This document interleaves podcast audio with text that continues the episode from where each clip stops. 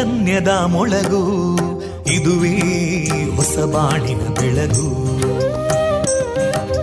ಪಾಂಚಜನ್ಯದ ಮೊಳಗು ಇದುವೇ ಹೊಸ ಬಾಳಿನ ಬೆಳಗು. ಜನಮಾನಸವ ಅರಳಿಸುವಂತ ಅರಳಿಸುವಂತ ಜನಮಾನಸವ ಅರಳಿಸುವಂತ ವಿವೇಕವಾಣಿಯ ಮೊಳಗು. ಸುಖ ದುಃಖಗಳಿಗೆ ತಾಕೊರಳಾಗುವ ನೆಲ ಪ್ರೀತಿಯದಿ ಮೊಳಗು. ಇದುವೇ ಹೊಸ ಬಾಣಿನ ಬೆಳಗು. ಇದುವೇ ಪಾಂಚಜನ್ಯದ ಮೊಳಗು. ಇದುವೇ ಪಾಂಚಜನ್ಯದ ಮೊಳಗು.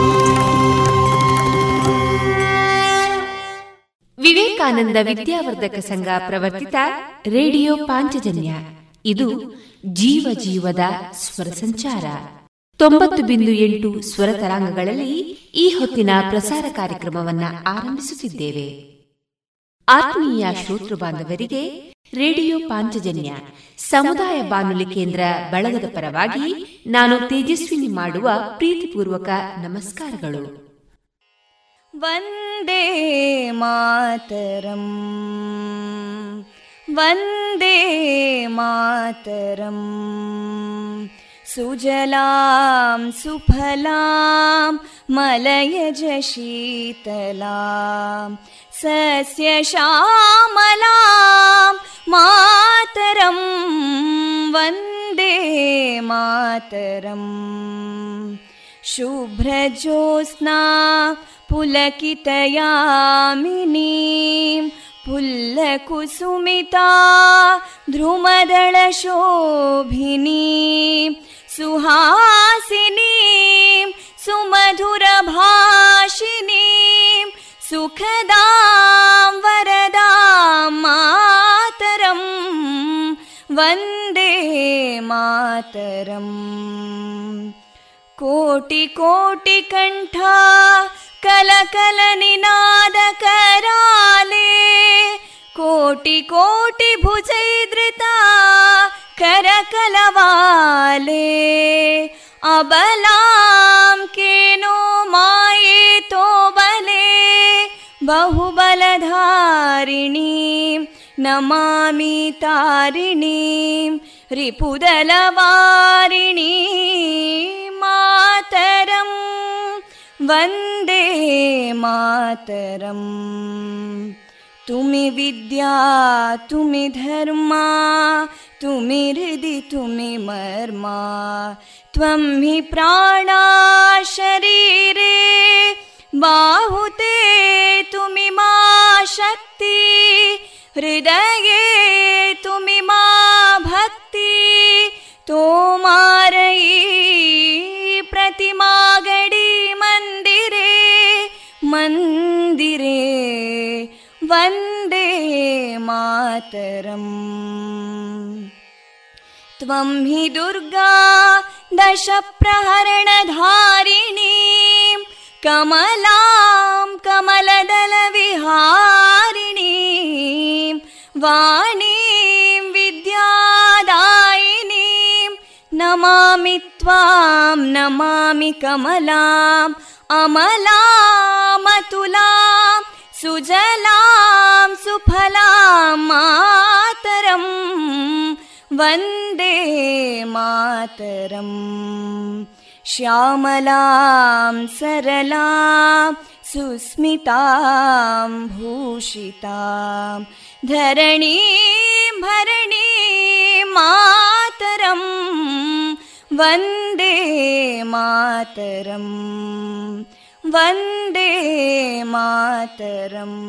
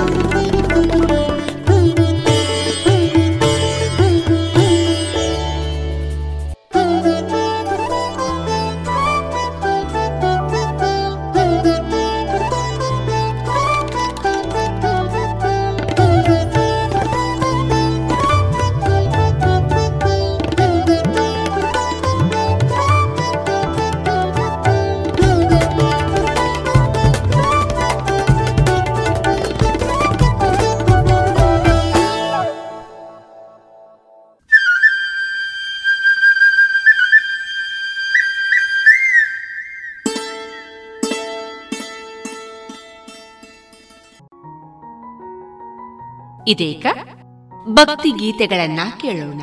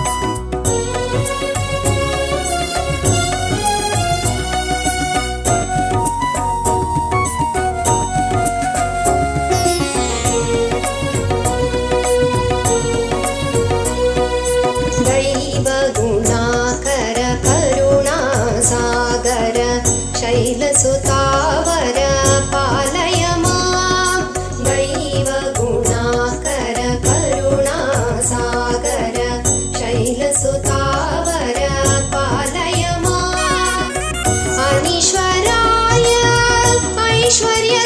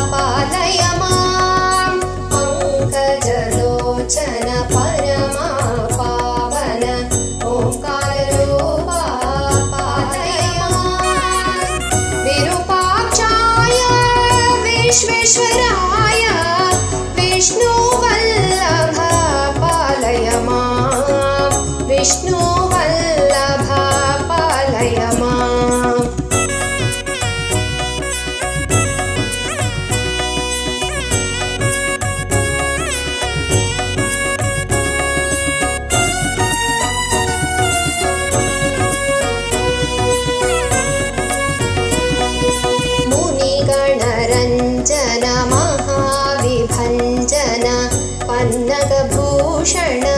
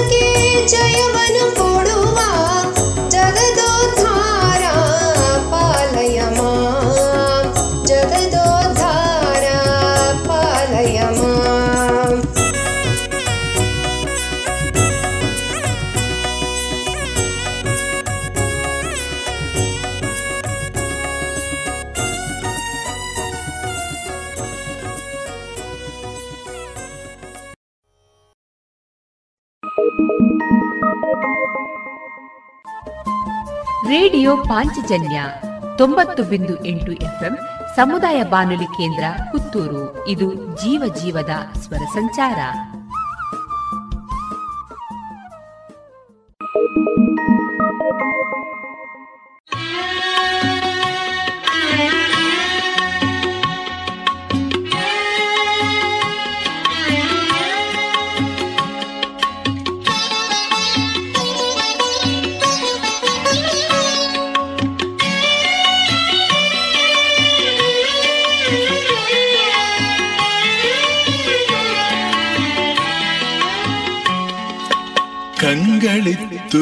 ಏನು ಫಲ ನಿನ್ನ ನೋಡದೆ, ನಿನ್ನ ಮೂರ್ತಿ ನೋಡದೆ.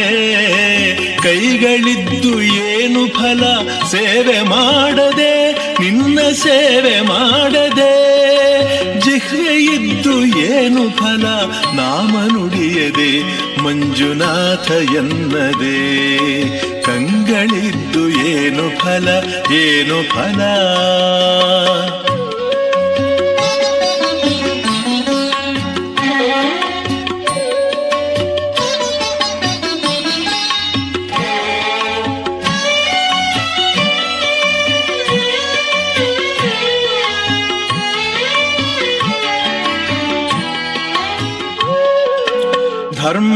ಧರ್ಮಸ್ಥಳ ನೋಡಿದಾಗ ಕಣ್ಣಿಗೌತಣ ಬಿಲ್ವ ಪೂಜೆ ಮಾಡಿದಂಥ ಕೈಯೆ ಪಾವನ. ಧರ್ಮಸ್ಥಳ ನೋಡಿದಾಗ ಕಣ್ಣಿಗೌತಣ ಬಿಲ್ವ ಪೂಜೆ ಮಾಡಿದಂಥ ಕೈಯೆ ಪಾವನ. ಮಂಜುನಾಥ ಎಂದು ನುಡಿದ ಜಿಹ್ವೆ ಸುವರ್ಣ. ಮಂಜುನಾಥ ಎಂದು ನುಡಿದ ಜಿಹ್ವೆ ಸುವರ್ಣ. ಧರ್ಮಸ್ಥಳ ಮಹಿಮೆಯಿಂದ ಧನ್ಯ ಜೀವನ. ಕಂಗಳಿದ್ದು ಏನು ಫಲ?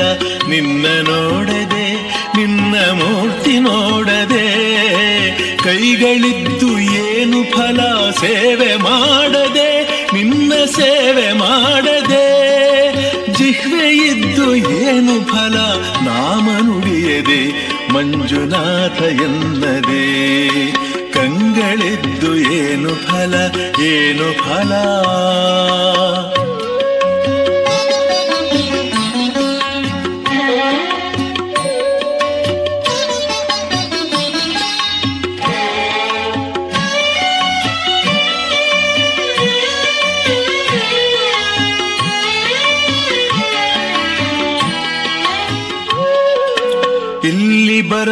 ಕರ್ಮ ವ್ಯಾಧಿ ಮಾಯ ತಕ್ಷಣ. ಇಲ್ಲಿ ಬಂದ ಭಕ್ತರಿಗೆ ಇಲ್ಲ ಬಂಧನ. ಇಲ್ಲಿ ಬರಲು ಕರ್ಮ ವ್ಯಾಧಿ ಮಾಯ ತಕ್ಷಣ. ಇಲ್ಲಿ ಬಂದ ಭಕ್ತರಿಗೆ ಇಲ್ಲ ಬಂಧನ. ಈಶನಾಮವಲುಮೆಯಿಂದ ಪಾಪನಾಶನ ಈಶನಾಮವಲುಮೆಯಿಂದ ಪಾಪನಾಶನ ಇದುವೆ ಮಂಜುನಾಥ ನಾಮ ಮಹಿಮೆ ಲಕ್ಷಣ. ಕಂಗಳಿದ್ದು ಏನು ಫಲ? ನಿನ್ನ ನೋಡದೆ, ನಿನ್ನ ಮೂರ್ತಿ ನೋಡದೆ. ಕೈಗಳಿದ್ದು ಏನು ಫಲ? ಸೇವೆ ಮಾಡದೆ, ನಿನ್ನ ಸೇವೆ ಮಾಡದೆ. ಜಿಹ್ವೆ ಇದ್ದು ಏನು ಫಲ? ನಾಮ ನುಡಿಯದೆ, ಮಂಜುನಾಥ ಎನ್ನದೆ. ಕಂಗಳಿದ್ದು ಏನು ಫಲ? ಕಂಗಳಿದ್ದು ಏನು ಫಲ? ಇದುವರೆಗೆ ಭಕ್ತಿ ಗೀತೆಗಳನ್ನ ಕೇಳಿದಿರಿ.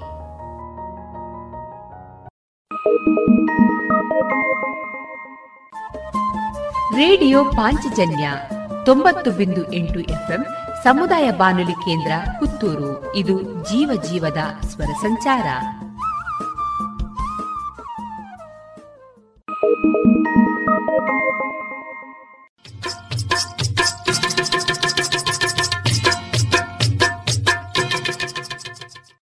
ಮಾರುಕಟ್ಟೆ ಧಾರಣೆ ಇಂತಿದೆ. ಚಾಲಿ ಹೊಸ ಅಡಿಕೆ ಕೆಜಿಗೆ ರೂಪಾಯಿ ಮುನ್ನೂರ ಅರವತ್ತರಿಂದ ನಾಲ್ಕು ಮೂವತ್ತು ಹಳೆ ಅಡಿಕೆ ಕೆಜಿಗೆ ರೂಪಾಯಿ ನಾಲ್ಕುನೂರ ಎಂಬತ್ತರಿಂದ ಐನೂರ ಇಪ್ಪತ್ತು, ಡಬಲ್ ಚೋಲ್ ಕೆಜಿಗೆ ರೂಪಾಯಿ ನಾಲ್ಕುನೂರ ಎಂಬತ್ತರಿಂದ ಐನೂರ ಇಪ್ಪತ್ತು, ಹಳೆ ಪಟೋರ ಕೆಜಿಗೆ ರೂಪಾಯಿ ಮುನ್ನೂರರಿಂದ ಮುನ್ನೂರ ಐವತ್ತು, ಹೊಸ ಪಟೋರ ಕೆಜಿಗೆ ರೂಪಾಯಿ ಮುನ್ನೂರರಿಂದ ಮುನ್ನೂರ ಐವತ್ತು, ಹಳೆ ಉಳ್ಳಿಗಡ್ಡೆ ಮತ್ತು ಹೊಸ ಉಳ್ಳಿಗಡ್ಡೆ ಕೆಜಿಗೆ ರೂಪಾಯಿ ಇನ್ನೂರರಿಂದ ಇನ್ನೂರ ಅರವತ್ತ ಐದು ಹಳೆ ಕರಿಗೋಟು ಮತ್ತು ಹೊಸ ಕರಿಗೋಟು ಇನ್ನೂರರಿಂದ ಇನ್ನೂರ ಅರವತ್ತ ಐದು ಕೊಕ್ಕೋ ಧಾರಣೆ, ಹಸಿ ಕೊಕ್ಕೋ ನಲವತ್ತರಿಂದ ಐವತ್ತು ಒಣಕೊಕ್ಕೋ ನೂರ ಐವತ್ತರಿಂದ ನೂರ ಎಂಬತ್ತ ಮೂರು ರಬ್ಬರ್ ಧಾರಣೆ, ಗ್ರೇಡ್ ನೂರ ಅರವತ್ತ ಮೂರು ರೂಪಾಯಿ, ಲಾಟ್ ನೂರ ಐವತ್ತು ರೂಪಾಯಿ, ಸ್ಕ್ರ್ಯಾಪ್ ಒಂದು ನೂರ ಎರಡು ರೂಪಾಯಿ, ಸ್ಕ್ರ್ಯಾಪ್ ಎರಡು ತೊಂಬತ್ತ ನಾಲ್ಕು ರೂಪಾಯಿ.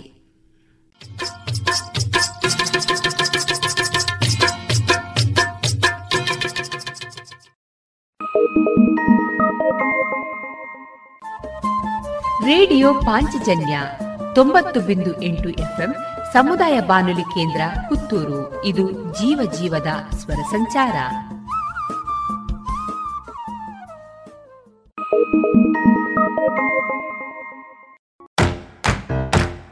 ಬನ್ನಿ ಎಲ್ಲ ಸೇರಿ ಹೊಸ ಹೆಜ್ಜೆ ಇಡೋಣ. ಬನ್ನಿ ಹೊಸ ನಿರ್ಣಯ ಮಾಡಿ ಬಿಡೋಣ. ಮಾಸ್ಕ್ ಹಾಕದಿದ್ರೆ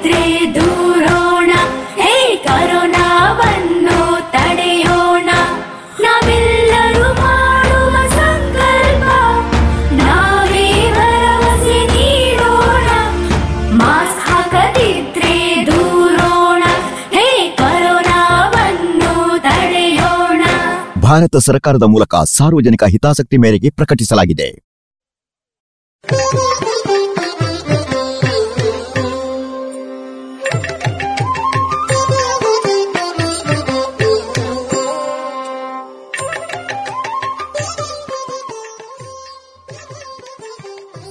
ಇಲ್ಲೀಗ ಕಲಾಮಹತಿ ಎಂಟನೆಯ ಸರಣಿ ಕಾರ್ಯಕ್ರಮದಲ್ಲಿ ಶ್ರೀಮತಿ ರತ್ನಾಕೃಷ್ಣ ಭಟ್ ತಲಂಜೇರಿ ಅವರ ಕಲಾ ಬದುಕಿನ ಅನುಭವಗಳ ಮುಂದುವರಿದ ಮಾತುಕತೆಯನ್ನ ಇದೀಗ ಕೇಳೋಣ.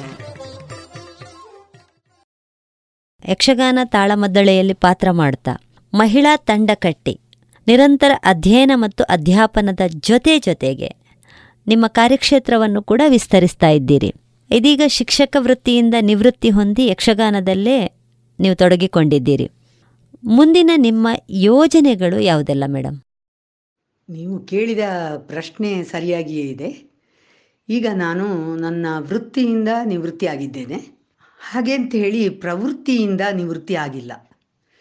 ಎಷ್ಟು ದಿವಸ ದೇವರು ನಮಗೆ ಒಂದು ಆರೋಗ್ಯ ಕೊಟ್ಟಿರ್ತಾನೋ ಅಷ್ಟು ದಿವಸ ನನ್ನಿಂದ ಏನಾಗ್ತದೋ ಅದನ್ನು ಸಮಾಜಕ್ಕೆ ಸೇವೆ ಸಲ್ಲಿಸೋಣ ಅಂತ ಹೇಳಿ ಹೇಳೋದು ನನ್ನ ಒಂದು ಮನದ ಇಂಗಿತ. ಯಕ್ಷಗಾನ, ತಾಳಮದ್ದಳೆ, ಹಾಗೆ ಇನ್ನೂ ಬೇರೆ ವಿಷಯವೂ ಇದೆ. ಯಾರೋ ಒಬ್ಬರು ಬಂದು ಒಂದು ನೃತ್ಯದ ಬಗ್ಗೆ ಕೇಳುವುದು, ಅಥವಾ ಒಂದು ಭಾಷಣ ಬರೆದುಕೊಡಿ ಟೀಚರ್ ಅಂತ ಹೇಳುವುದು ಅಥವಾ ಇನ್ಯಾವುದೋ ಅವರ ಕೌಟುಂಬಿಕ ಸಮಸ್ಯೆಯ ಬಗ್ಗೆ ನನ್ನ ಹತ್ರ ಅವರು ಹೇಳಿಕೊಳ್ಳುದು, ಅದಕ್ಕೆ ಒಂದು ಸ್ವಲ್ಪ ನಮಗೆ ಹೇಳಿ ಟೀಚರೇ ಅಂತ ಹೇಳಿ ಹೇಳೋದು. ಗಂಡ, ಹೆಂಡತಿ ಸಮಸ್ಯೆ ಇರ್ಬೋದು, ತಂದೆ ಮಕ್ಕಳ ಸಮಸ್ಯೆ ಇರ್ಬೋದು, ತಾಯಿ ಮಗಳ ಸಮಸ್ಯೆ ಇರ್ಬೋದು, ಅಥವಾ ತಾಯಿ ಮಕ್ಕಳ ಸಮಸ್ಯೆ ಇರ್ಬೋದು. ಅಥವಾ ಹೆತ್ತವರು ಮತ್ತು ಮಕ್ಕಳ ಸಮಸ್ಯೆ ಇರ್ಬೋದು, ನೆರೆ ಮನೆಯವರ ಸಮಸ್ಯೆ ಇರ್ಬೋದು, ಹೀಗೆ ಹಲವಾರು ವಿಷಯಗಳನ್ನು ಟೀಚರೇ ಏನು ಮಾಡೋದು, ಸ್ವಲ್ಪ ನಮಗೆ ಅದನ್ನು ಹೇಳ್ತೀರಾ ಅಂಥೇಳಿ ಅಂಥ ಸಮಸ್ಯೆಗಳನ್ನು ಕೂಡ ಎಷ್ಟೋ ಈ ಮೊದಲು ನಾನು ಪರಿಹಾರ ಮಾಡಿದ್ದೇನೆ. ಹಾಗೆ ನನ್ನಿಂದ ಏನು ಸಾಧ್ಯ ಉಂಟು? ನಾನೇ ಏನು ನೂರಕ್ಕೆ ನೂರು ಪರ್ಸೆಂಟ್ ಹೇಳುವವಳಲ್ಲ. ಅಥವಾ ನನ್ನ ಮನಸ್ಸಿಗೆ ಏನು ಕಾಣುತ್ತದೆ? ಸಮಾಜಕ್ಕೆ ಹಿತ ಯಾವುದು? ಅದನ್ನು ಏನಾದರೂ ನನ್ನಿಂದ ಕೂಡಿದಷ್ಟು. ಹೇಳುವ ಕೆಲಸವನ್ನು ಮಾಡ ಮಾಡಬಲ್ಲೆ, ಮಾಡಬಹುದು ಅಂತ ಹೇಳುವ ಒಂದು ಆತ್ಮವಿಶ್ವಾಸ ನನಗೆ ಇದೆ. ಹಾಗೆ ಯಕ್ಷಗಾನ ಕ್ಷೇತ್ರದಲ್ಲಿ ಈಗಾಗಲೇ ನಾನು ನಿಮ್ಮ ಹತ್ರ ಹೇಳಿದ್ದೇನೆ, ಅರವತ್ನಾಲ್ಕು ದಾಟಿತ್ತು ಅಂತೇಳಿ. ಇನ್ನು ನನಗೆ ಅದರ ಬಗ್ಗೆ ಹೆಚ್ಚು ವೇಷ ಹಾಕುವುದು ಅಥವಾ ವೇದಿಕೆಯಲ್ಲಿ ವೇಷ ಹಾಕಿ ಕುಣಿಯುವುದು ಅದೆಲ್ಲ ನನಗೆ ಸಾಧ್ಯ ಇಲ್ಲ. ಯಾಕಂದರೆ ಯಕ್ಷಗಾನ ಅಂತ ಹೇಳೋದು ಮಕ್ಕಳ ಆಟಿಕೆ ಅಲ್ಲ. ಅದು ಚೆಂಡಾಟ ಆಡಿದಾಗ ಅಲ್ಲ. ಒಂದು ಚೆಂಡಾಟ ಆಡೋದಾದರೂ ಕೂಡ ಅದಕ್ಕೆ ಒಂದು ಕ್ರಮ ಇದೆ, ನಿಯಮ ಇದೆ, ಅದಕ್ಕೆ ಶ್ರದ್ಧೆ ಬೇಕು. ಯಕ್ಷಗಾನ ಹಾಗಲ್ಲ. ಮಣಬಾರ ವೇಷಭೂಷಣ ಧರಿಸಿಕೊಂಡು, ಆ ಭಾಗವತರು ಕೊಡುವಂಥ ಪದ್ಯ, ಚೆಂಡೆ, ಮದ್ದಳೆ ತಾಳಕ್ಕೆ ಸರಿಯಾಗಿ ಕುಣಿಯುವುದು, ಸ್ಟೇಜ್ ತುಂಬುವುದು, ಆಮೇಲೆ ಹಾವ, ಭಾವ, ಕುಣಿತ, ಅರ್ಥಗಾರಿಕೆ ಎಲ್ಲವೂ ಬೇಕು. ಅದು ಇನ್ನೂ ಈ ವಯಸ್ಸಿಗೆ ಸಾಧ್ಯ ಇಲ್ಲ ಅಂತ ನನ್ನ ಮನಸ್ಸು ಹೇಳ್ತದೆ. ಎಲ್ಲಿಯಾದರೂ ಸಣ್ಣ ಪುಟ್ಟ ಪಾತ್ರಗಳನ್ನು ಮಾಡಬಹುದಷ್ಟೇ ಆದರೆ ಮಾತುಗಾರಿಕೆ ಹೇಳ್ಬೋದು. ಈಗ ತಾಳಮದ್ದಳೆಯಲ್ಲಿ ಭಾಗವಹಿಸ್ಬೋದು. ಕೂಡಿದಷ್ಟು ದಿವಸ ತಾಳಮದ್ದಳೆ ಕೂತ್ಕೊಂಡು ಹೇಳ್ಬೋದು ಅಥವಾ ಚಾರಿನ ಮೇಲೆ ಕೂತ್ಕೊಂಡು ಹೇಳ್ಬೋದು. ಅಥವಾ ತಾಳಮದ್ದಳೆಯನ್ನು ಕಲಿಸಿಕೊಡ್ಬೋದು. ಯಾರಿಗಾದರೂ ಆಸಕ್ತಿ ಇದ್ದರೆ ಅದನ್ನು ಕಲಿಸಿಕೊಡ್ಬೋದು. ಹಾಗೆ ಅಂಥ ಕೆಲಸಗಳನ್ನು ಮಾಡ್ಬೋದು. ತಂಡ ಇದೆ. ಮೊದಲಿನವರೇ ಇದ್ದಾರೆ ಅಂತೇಳಿ ನಾನು ಹೇಳುವುದಿಲ್ಲ. ಒಂದು ಕಾರ್ಯಕ್ರಮ ಆಗಬೇಕು ಮೇಡಮ್ ಒಂದು ಕಾರ್ಯಕ್ರಮ ಮಾಡುವ ನಮ್ಮೂರಲ್ಲಿ ಅಂತ ಹೇಳಿದರೆ ಅವರನ್ನೆಲ್ಲ ಬರಲಿಕ್ಕೆ ಹೇಳಿ ಒಟ್ಟು ಸೇರಿಸಿ ಒಂದು ಕಾರ್ಯಕ್ರಮವನ್ನು ಮಾಡ್ಬೋದು. ಅವರ ಮೇಲುಸ್ತುವಾರಿ ತಗೊಳ್ಬೋದು ಅದು ನಾನು ಎಷ್ಟೋ ಸಲ ಸ್ಟೇಜಿನಲ್ಲಿ ಇದರ ಮೊದಲು ಹೇಳಿದ್ದಿದೆ ಕಾರ್ಯಕ್ರಮದಲ್ಲಿ. ನನ್ನ ಎಕ್ಕಿ ಇರುವಷ್ಟು ದಿವಸ, ನನ್ನ ಉಸಿರು ಇರುವಷ್ಟು ದಿವಸ, ಯಕ್ಷಗಾನ ನಾನು ಯಾವತ್ತೂ ನನ್ನಿಂದ ಸಾಧ್ಯ ಇಲ್ಲ ಅಂತೇಳಿ ನಾನು ಹೇಳಲಿಕ್ಕಿಲ್ಲ. ನಾನು ಚೇರಿನಲ್ಲಿ ಕೂತ್ಕೊಂಡಾದರೂ ನಾನು ಒಂದು ತಂಡವನ್ನು ತಯಾರು ಮಾಡಿ ಅಲ್ಲಿ ಕಾರ್ಯಕ್ರಮ ನೀಡಿ ಬಂದೇನು ಅಂತ ನನ್ನ ಮನಸ್ಸೇ ಹೇಳ್ತದೆ. ಮತ್ತೆ ಎಲ್ಲ ಭಗವಂತನ ಕೈಯಲ್ಲಿ ಉಂಟು. ನಮ್ಮ ಕೈಯಲ್ಲಿ ಯಾವುದೂ ಇಲ್ಲ. ಹಾಗೆ ಒಂದು ತಂಡದಲ್ಲಿ ಮೂಲಕ, ಅಥವಾ ನನ್ನದೇ ತಂಡ ಅಂತ ನಾನು ಹೇಳುವುದಿಲ್ಲ, ಒಂದಷ್ಟು ನಮ್ಮ ತಂಡದ ಸದಸ್ಯರು, ಒಂದಷ್ಟು ಹವ್ಯಾಸಿಗಳು ಅವರನ್ನೆಲ್ಲ ಸೇರಿಸಿಕೊಂಡು ಒಂದು ಆ, ಸೀಮಿತಾವಧಿಯ ಪ್ರದರ್ಶನವನ್ನು ಮಾಡಬಹುದು ಅಂತ ಹೇಳುವ ಒಂದು ಆತ್ಮವಿಶ್ವಾಸ ನನಗಿದೆ. ತಾಳಮದ್ದಳೆ ಕೂಟಗಳನ್ನು ಕೂಡ ಹಾಗೆ ನಡೆಸ್ಬೋದು. ನಡೆಸ್ತಾ ಇದ್ದೇನೆ ಈಗಾಗಲೇ ನಡೆಸ್ತಾ ಇದ್ದೆ. ಒಂದು ವರ್ಷಕ್ಕೆ ಒಂದು ಹತ್ತು ಹದಿನೈದು ಇಪ್ಪತ್ತು ಬರ್ತಾ ಇತ್ತು. ಈ ನಮ್ಮ ಈ ಕೋವಿಡ್ ಹತ್ತೊಂಬತ್ತರ ನಂತರ ಈ ಕೊರೋನಾದ ನಂತರ ಅದು ಸ್ವಲ್ಪ ಸ್ವಲ್ಪ ಅಲ್ಲ ಪೂರ್ತಿ ಕಡಿಮೆ ಆಗಿತ್ತು. ಮತ್ತು ಕೂಡ ಒಂದು ಎರಡು ಮೂರು ಕಾರ್ಯಕ್ರಮ ಕೊಟ್ಟದ್ದಿದೆ. ಆದರೆ ಈಗ ಅದಕ್ಕೆ ಅಷ್ಟು ಅವಕಾಶ ಇಲ್ಲ. ಯಾಕಂದರೆ ಎಲ್ಲರಿಗೂ ಸ್ವಲ್ಪ ಹಣದ ಕಷ್ಟ ಇದೆ. ಈಗ ನಾನು ಹಣ ಬೇಡ ಅಂತ ಹೇಳ್ಬೋದು.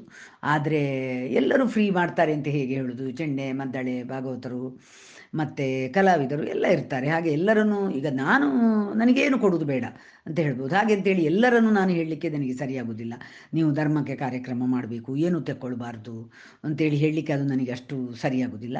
ಹಾಗಾಗಿ ಮೊದಲಿನಷ್ಟು ಕಾರ್ಯಕ್ರಮ ಈಗ ಮಾಡ್ತೇನೆ ಅಂತ ಹೇಳುವ ಧೈರ್ಯ ಇಲ್ಲ. ಮತ್ತು ತಾಳಮದ್ದಳೆ ಒಂದು ಗಂಟೆದು ಒಂದೂವರೆ ಗಂಟೆ, ಎರಡು ಗಂಟೆ ಹೆಣ್ಣು ಮಕ್ಕಳಿಗೆ, ಶಾಲಾ ಮಕ್ಕಳಿಗೆ, ಪುಟ್ಟ ಪುಟ್ಟ ಮಕ್ಕಳಿಗೆ ಕಲೀಲಿಕ್ಕೆ ಅಂಥದ್ದನ್ನು ಬರೆಯುವ ಕೆಲಸವನ್ನು ಮಾಡ್ಬೋದು. ಈಗಾಗಲೇ ನಾನು ಬರೆದಿದ್ದೇನೆ. ಸುಮಾರು ಅರ್ಥಗಾರಿಕೆಯನ್ನು ಬರೆದಂಥ ಪುಸ್ತಕ ನನ್ನ ಹತ್ರ ಇದೆ. ಸುಮಾರು ಬರೆದಿದ್ದೇನೆ. ಹಾಗೆ ಅದನ್ನು ಮಾಡ್ಬೋದು. ಒಂದು ಗಂಟೆ, ಅರ್ಧ ಗಂಟೆ ಅಥವಾ ಒಂದೂವರೆ ಗಂಟೆ, ಎರಡು ಗಂಟೆ ಅವಧಿಯ ಯಕ್ಷಗಾನ ಕೂಟಗಳನ್ನು ನಡೆಸ್ಬೋದು. ಅದಕ್ಕೂ ಬೇಕಾದ ಸಂಪನ್ಮೂಲಗಳೆಲ್ಲ ನನ್ನ ಹತ್ರ ಇದೆ. ಹುಡುಕಿ ಆಗಬೇಕು ಅಂತಿಲ್ಲ. ಹಾಗೆ ಯಕ್ಷಗಾನ ಅಂತ ಹೇಳೋದು ನಮ್ಮ ಆರೋಗ್ಯ ದೃಷ್ಟಿಯಿಂದ ಕೂಡ ಒಳ್ಳೆಯದು ಅಂತ ನನ್ನ ಅಭಿಪ್ರಾಯ. ಆರೋಗ್ಯವಾಗಿ ಸಹ ಇರಲಿಕ್ಕೆ ಅದು ನಮಗೆ ಒಳ್ಳೆಯದು ಮತ್ತೆ ಇನ್ನೊಂದು ನೋಡಿ, ನಾವು ಸುಮ್ಮಗೆ ಕೂತ್ರೆ ನಮ್ಮ ತಲೆಗೆ ಇಲ್ಲದ ವಿಚಾರಗಳು ಬರುವುದು ಏನೇನೋ ವಿಚಾರಗಳು ಟಿ ವಿಯಲ್ಲಿ ನೋಡಿದ್ದೋ, ಪೇಪರ್ನಲ್ಲಿ ಓದಿದ್ದೋ, ಯಾರೋ ಹೇಳಿದ್ದೋ, ಇತ್ತೀಚೆಗೆ ಫೇಸ್ಬುಕ್ಕು ವಾಟ್ಸಪ್ಪು ಅದರಲ್ಲಿ ಬಂದದ್ದು, ಇಂಥದ್ದೆಲ್ಲ ಬೇಡದ ವಿಚಾರಗಳು, ನೋವಿನ ವಿಚಾರಗಳು ತಲೆಯಲ್ಲಿರ್ತದೆ. ನಾವೀಗ ಈ ಯಕ್ಷಗಾನ, ತಾಳಮದ್ದಳೆ ಅಥವಾ ಸಾಂಸ್ಕೃತಿಕ ಕಾರ್ಯಕ್ರಮ ಅಂತ ಹೇಳುವಾಗ ನಾವು ಅದರಲ್ಲಿ ಮುಳುಗಿದ್ದಾಗ ನಮ್ಮ ತಲೆಗೆ ಬೇರೆ ವಿಷಯಗಳೇ ಬರುವುದಿಲ್ಲ. ಹಾಗೆ ಅದು ಕೂಡ ನಾವು ಆ ದೃಷ್ಟಿಯಿಂದ ಕೂಡ ನಮ್ಮ ಮೆದುಳಿಗೆ ನಾವು ಮೇವನ್ನು ಕೊಡಬಹುದು. ಮಿದುಳು ಯಾವಾಗಲೂ ಕ್ರಿಯಾಶೀಲವಾಗಿ ಇರ್ಬೋದು ಒಂದು ಕಿವಿ ಮಾತು. ಇನ್ನೊಂದು ನಾವು ಆರೋಗ್ಯವಾಗಿ ಇರ್ಬೋದು ತಲೆಗೆ ಯಾವುದು ಕೂಡ ತಗೊಳ್ಳಿಕ್ಕೆ ಸಾಧ್ಯ ಇಲ್ಲ. ನಮ್ಮ ಮನೆ ಕೆಲಸ. ನಮಗೆ ಎಷ್ಟು ಕೊಡ್ತದೋ ಅಷ್ಟು ಮನೆ ಕೆಲಸ. ಮನೆಯಲ್ಲಿ ಕೂಡ ನಾವು ಸಹಾಯ ಮಾಡಬೇಕು. ನಾನು ಯಕ್ಷಗಾನ ಮಾಡ್ತೇನೆ, ನಾನು ತಾಳಮದ್ದಳೆ ಮಾಡ್ತೇನೆ, ನಾನು ಪ್ರಾಕ್ಟೀಸ್ ಮಾಡ್ತೇನೆ ಅಂತೇಳಿ ಹೆಣ್ಣು ಮಕ್ಕಳು ಮನೆ ಕೆಲಸವನ್ನು ಮೂಲೆ ಗುಂಪು ಮಾಡಬಾರ್ದು. ಕುಟುಂಬ ಸದಸ್ಯರನ್ನು ಕೂಡ ಮೂಲೆ ಗುಂಪು ಮಾಡಬಾರ್ದು.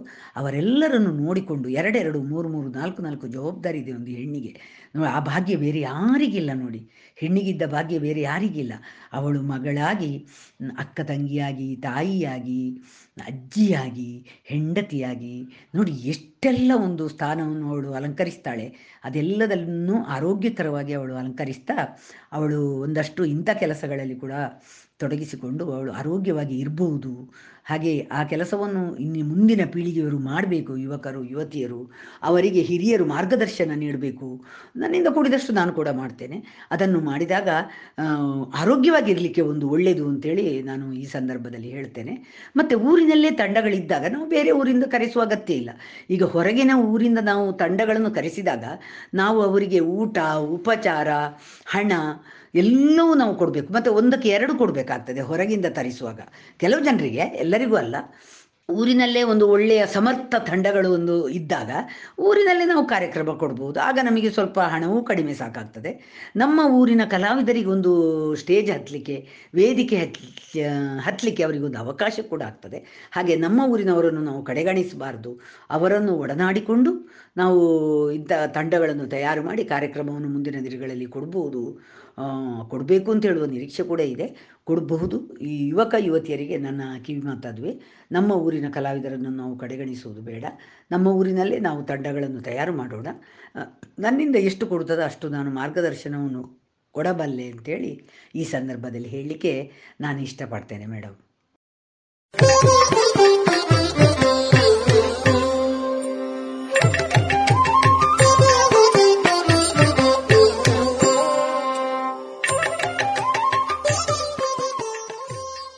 ಇದುವರೆಗೆ ಕಲಾ ಮಹತಿ ಎಂಟನೆಯ ಸರಣಿ ಕಾರ್ಯಕ್ರಮದಲ್ಲಿ ಶ್ರೀಮತಿ ರತ್ನಾಕೃಷ್ಣ ಭಟ್ ಕಲಂಜೇರಿ ಅವರ ಕಲಾ ಬದುಕಿನ ಅನುಭವಗಳ ಮಾತುಕತೆಯನ್ನ ಕೇಳಿದಿರಿ ಇನ್ನು ಮುಂದುವರಿದ ಮಾತುಕತೆ ಮುಂದಿನ ಸೋಮವಾರದ ಸಂಚಿಕೆಯಲ್ಲಿ ಕೇಳೋಣ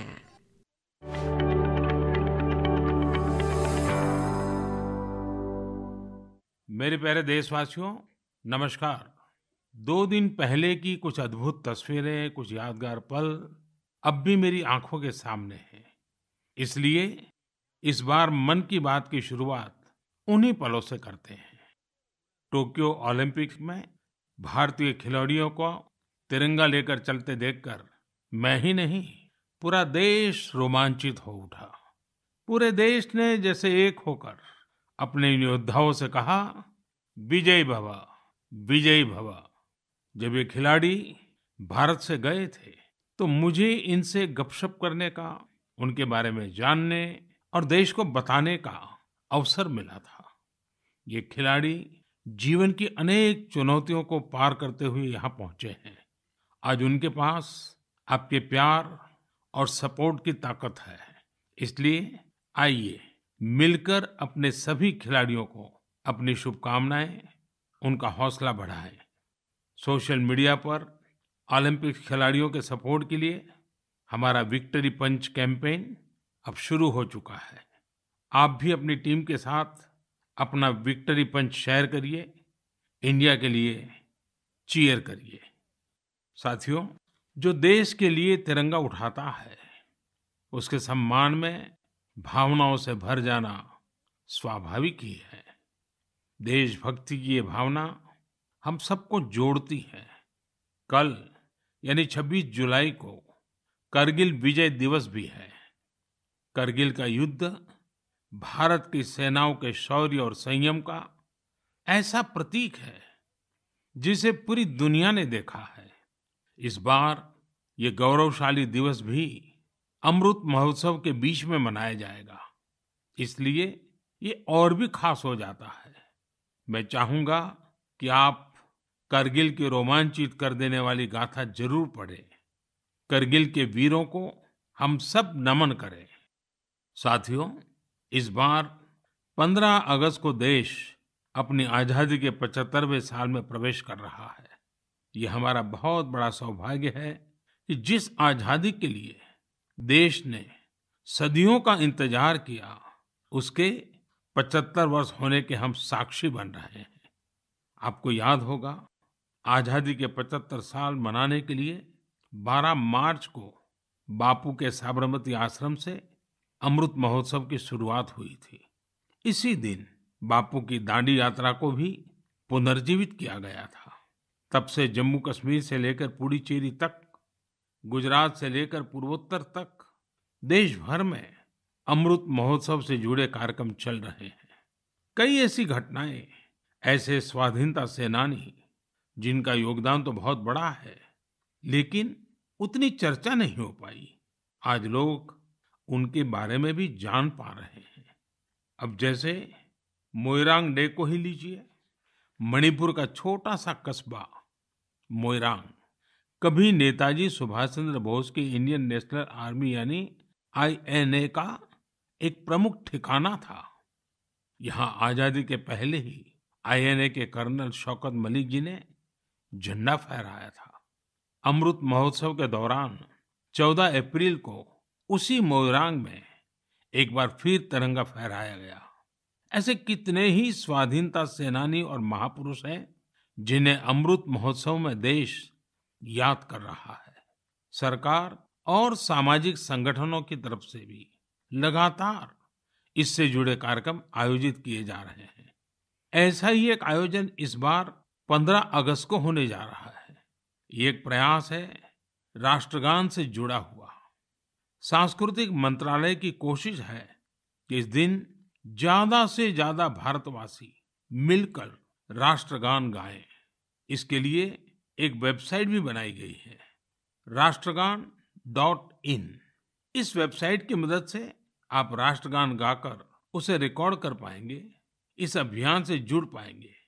मुझे उम्मीद है आप इस अनोखी पहल से ज़रूर जुड़ेंगे।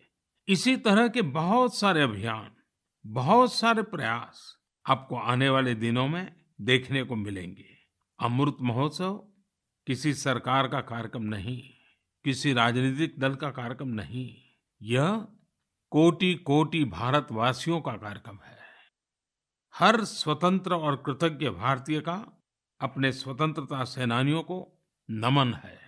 और इस महोत्सव की मूल भावना का विस्तार तो बहुत विशाल है। ये भावना है अपने स्वाधीनता सेनानियों के मार्ग पर चलना, उनके सपनों का देश बनाना। जैसे देश की आज़ादी के मतवाले स्वतंत्रता के लिए एकजुट हो गए थे, वैसे ही हमें देश के विकास के लिए एकजुट होना है। हमें देश के लिए जीना है, देश के लिए काम करना है और इसमें छोटे छोटे प्रयास भी बड़े नतीजे ला देते हैं। रोज के कामकाज करते हुए भी हम राष्ट्र निर्माण कर सकते हैं। जैसे वोकल फॉर लोकल, हमारे देश के स्थानीय उद्यमियों, आर्टिस्टों, शिल्पकारों, बुनकरों को सपोर्ट करना हमारे सहज स्वभाव में होना चाहिए। सात अगस्त को आने वाला नेशनल हैंडलूम डे एक ऐसा अवसर है जब हम प्रयास पूर्वक भी ये काम कर सकते हैं। नेशनल हैंडलूम डे के साथ बहुत ऐतिहासिक पृष्ठभूमि जुड़ी हुई है। इसी दिन 1905 में स्वदेशी आंदोलन की शुरुआत हुई थी। साथियों, हमारे देश के ग्रामीण और आदिवासी इलाकों में हैंडलूम कमाई का बहुत बड़ा साधन है। ये ऐसा क्षेत्र है जिससे लाखों महिलाएँ लाखों बुनकर लाखों शिल्पी जुड़े हुए हैं। आपके छोटे छोटे प्रयास बुनकरों में एक नई उम्मीद जगाएँगे। आप स्वयं कुछ न कुछ खरीदें और अपनी बात दूसरों को भी बताएँ। और जब हम आज़ादी के 75 साल मना रहे हैं, तब तो इतना करना हमारी जिम्मेवारी बनती ही है, भाइयों। आपने देखा होगा, साल 2014 के बाद से ही मन की बात में हम अक्सर खादी की बात करते हैं। ये आपका ही प्रयास है कि आज देश में खादी की बिक्री कई गुना बढ़ गई है? क्या कोई सोच सकता था कि खादी के किसी स्टोर से एक दिन में एक करोड़ रुपए से अधिक की बिक्री हो सकती है? लेकिन आपने ये भी कर दिखाया है। आप जब भी कहीं पर खादी का कुछ खरीदते हैं तो इसका लाभ हमारे गरीब बुनकर भाइयों बहनों को ही होता है। इसलिए खादी खरीदना एक तरह से जन सेवा भी है देश सेवा भी है। मेरा आपसे आग्रह है कि आप सभी मेरे प्यारे भाइयों बहनों, ग्रामीण इलाकों में बन रहे हैंडलूम प्रोडक्ट्स ज़रूर खरीदें और उसे hashtag my handloom my pride के साथ शेयर करें। साथियों, बात जब आज़ादी के आंदोलन और खादी की हो तो पूज्य बापू का स्मरण होना स्वाभाविक है। जैसे बापू के नेतृत्व में भारत छोड़ो आंदोलन चला था, वैसे ही आज हर देशवासी को भारत जोड़ो आंदोलन का नेतृत्व करना है। यह हमारा कर्तव्य है कि हम अपना काम ऐसे करें जो विविधताओं से हमारे भारत को जोड़ने में मददगार हो। तो आइए हम अमृत महोत्सव को, ये अमृत संकल्प लें कि देश ही हमारी सबसे बड़ी आस्था सबसे बड़ी प्राथमिकता बना रहेगा। नेशन फ़र्स्ट ऑलवेज फ़र्स्ट के मंत्र के साथ ही हमें आगे बढ़ना है। मेरे प्यारे देशवासियों, आज मैं मन की बात सुन रहे मेरे युवा साथियों का विशेष आभार व्यक्त करना चाहता हूँ। अभी कुछ दिन पहले ही माय गॉव की ओर से मन की बात के श्रोताओं को लेकर एक स्टडी की गई थी। इस स्टडी में ये देखा गया कि मन की बात के लिए संदेश और सुझाव भेजने वालों में प्रमुखतः कौन लोग हैं? स्टडी के बाद ये जानकारी सामने आई कि संदेश और सुझाव भेजने वालों में से करीब करीब 75 प्रतिशत लोग 35 वर्ष की आयु से कम के होते हैं।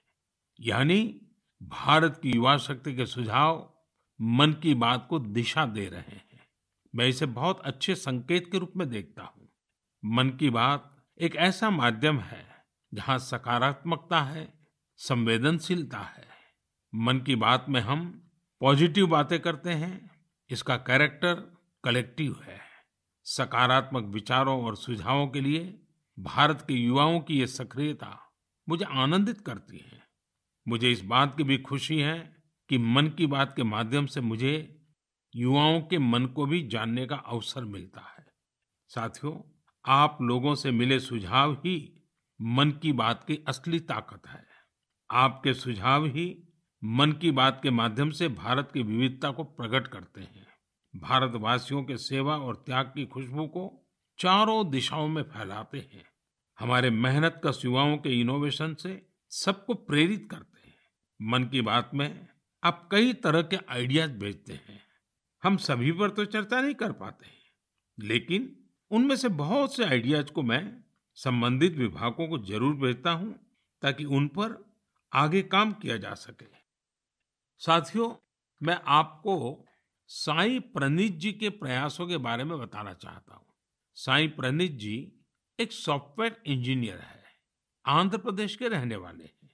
पिछले वर्ष उन्होंने देखा कि उनके यहाँ मौसम की मार की वजह से किसानों को काफ़ी नुकसान उठाना पड़ा था।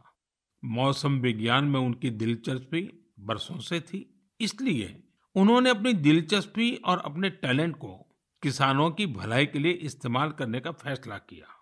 अब वे अलग अलग डेटा सोर्सेज से वेदर डेटा खरीदते हैं, उसका विश्लेषण करते हैं और स्थानीय भाषा में अलग अलग माध्यमों से किसानों के पास ज़रूरी जानकारी पहुंचाते हैं। वेदर अपडेट्स के अलावा प्रणीत जी अलग अलग क्लाइमेट कंडीशंस में लोगों को क्या करना चाहिए? गाइडेंस भी देते हैं। खासकर बाढ़ से बचने के लिए या फिर तूफ़ान या बिजली गिरने पर कैसे बचा जाए, इस बारे में भी वो लोगों को बताते हैं। साथियों, एक और इस नौजवान सॉफ्टवेयर इंजीनियर का यह प्रयास दिल को छूने वाला है। तो दूसरी ओर हमारे एक साथी के द्वारा किया जा रहा टेक्नोलॉजी का उपयोग भी आपको अचंपित कर देगा। ये साथी हैं ओडिशा के संबलपुर ज़िले के एक गाँव में रहने वाले श्रीमान इसाक मुंडा जी। इसाक जी कभी एक दिहाड़ी मजदूर के रूप में काम करते थे, लेकिन अब वे एक इंटरनेट सेंसेशन बन गए हैं। अपने यूट्यूब चैनल से वो काफ़ी रुपये कमा रहे हैं। वे अपने वीडियोस में स्थानीय व्यंजन, पारंपरिक खाना बनाने के तरीके, अपने गाँव, अपनी लाइफस्टाइल, परिवार और खान पान की आदतों को प्रमुखता से दिखाते हैं। एक यूट्यूबर के रूप में उनकी यात्रा मार्च 2020 में शुरू हुई थी, जब उन्होंने ओडिशा के मशहूर स्थानीय व्यंजन पखाल से जुड़ा एक वीडियो पोस्ट किया था। तब से वे सैकड़ों वीडियो पोस्ट कर चुके हैं। उनका यह प्रयास कई कारणों से सबसे अलग है, खासकर इसलिए कि इससे शहरों में रहने वाले लोगों को वो जीवन शैली देखने का अवसर मिलता है जिसके बारे में वे बहुत कुछ नहीं जानते। इसाक मुंडा जी, कल्चर और कुजिन दोनों को बराबर मिलाकर के सेलिब्रेट कर रहे हैं और हम सबको प्रेरणा भी दे रहे हैं। साथियों, जब हम टेक्नोलॉजी की चर्चा कर रहे हैं तो मैं एक और इंटरेस्टिंग विषय की चर्चा करना चाहता हूँ। आपने हाल फ़िलहाल में पढ़ा होगा देखा होगा कि आईआईटी मद्रास के एलुमनी द्वारा स्थापित एक स्टार्टअप ने एक थ्री प्रिंटेड हाउस बनाया है। थ्री प्रिंटिंग करके घर का निर्माण आखिर ये हुआ कैसे? दरअसल, इस स्टार्टअप ने सबसे पहले थ्री प्रिंटर में एक थ्री डायमेंशनल डिज़ाइन को फ़ीड किया और फिर एक विशेष प्रकार के कंक्रीट के माध्यम से लेयर बाय लेयर एक थ्री स्ट्रक्चर फैब्रिकेट कर दिया। आपको यह जानकर खुशी होगी कि देश भर में इस प्रकार के कई प्रयोग हो रहे हैं। एक समय था जब छोटे छोटे कंस्ट्रक्शन के काम में भी वर्षों लग जाते थे, लेकिन आज टेक्नोलॉजी की वजह से भारत में स्थिति बदल रही है। कुछ समय पहले हमने दुनिया भर की ऐसी इनोवेटिव कंपनीज़ को आमंत्रित करने के लिए एक global housing technology challenge launch किया था। ये देश में अपनी तरह का, अलग तरह का अनोखा प्रयास है। इसलिए हमने इन्हें लाइट हाउस प्रोजेक्ट्स का नाम दिया।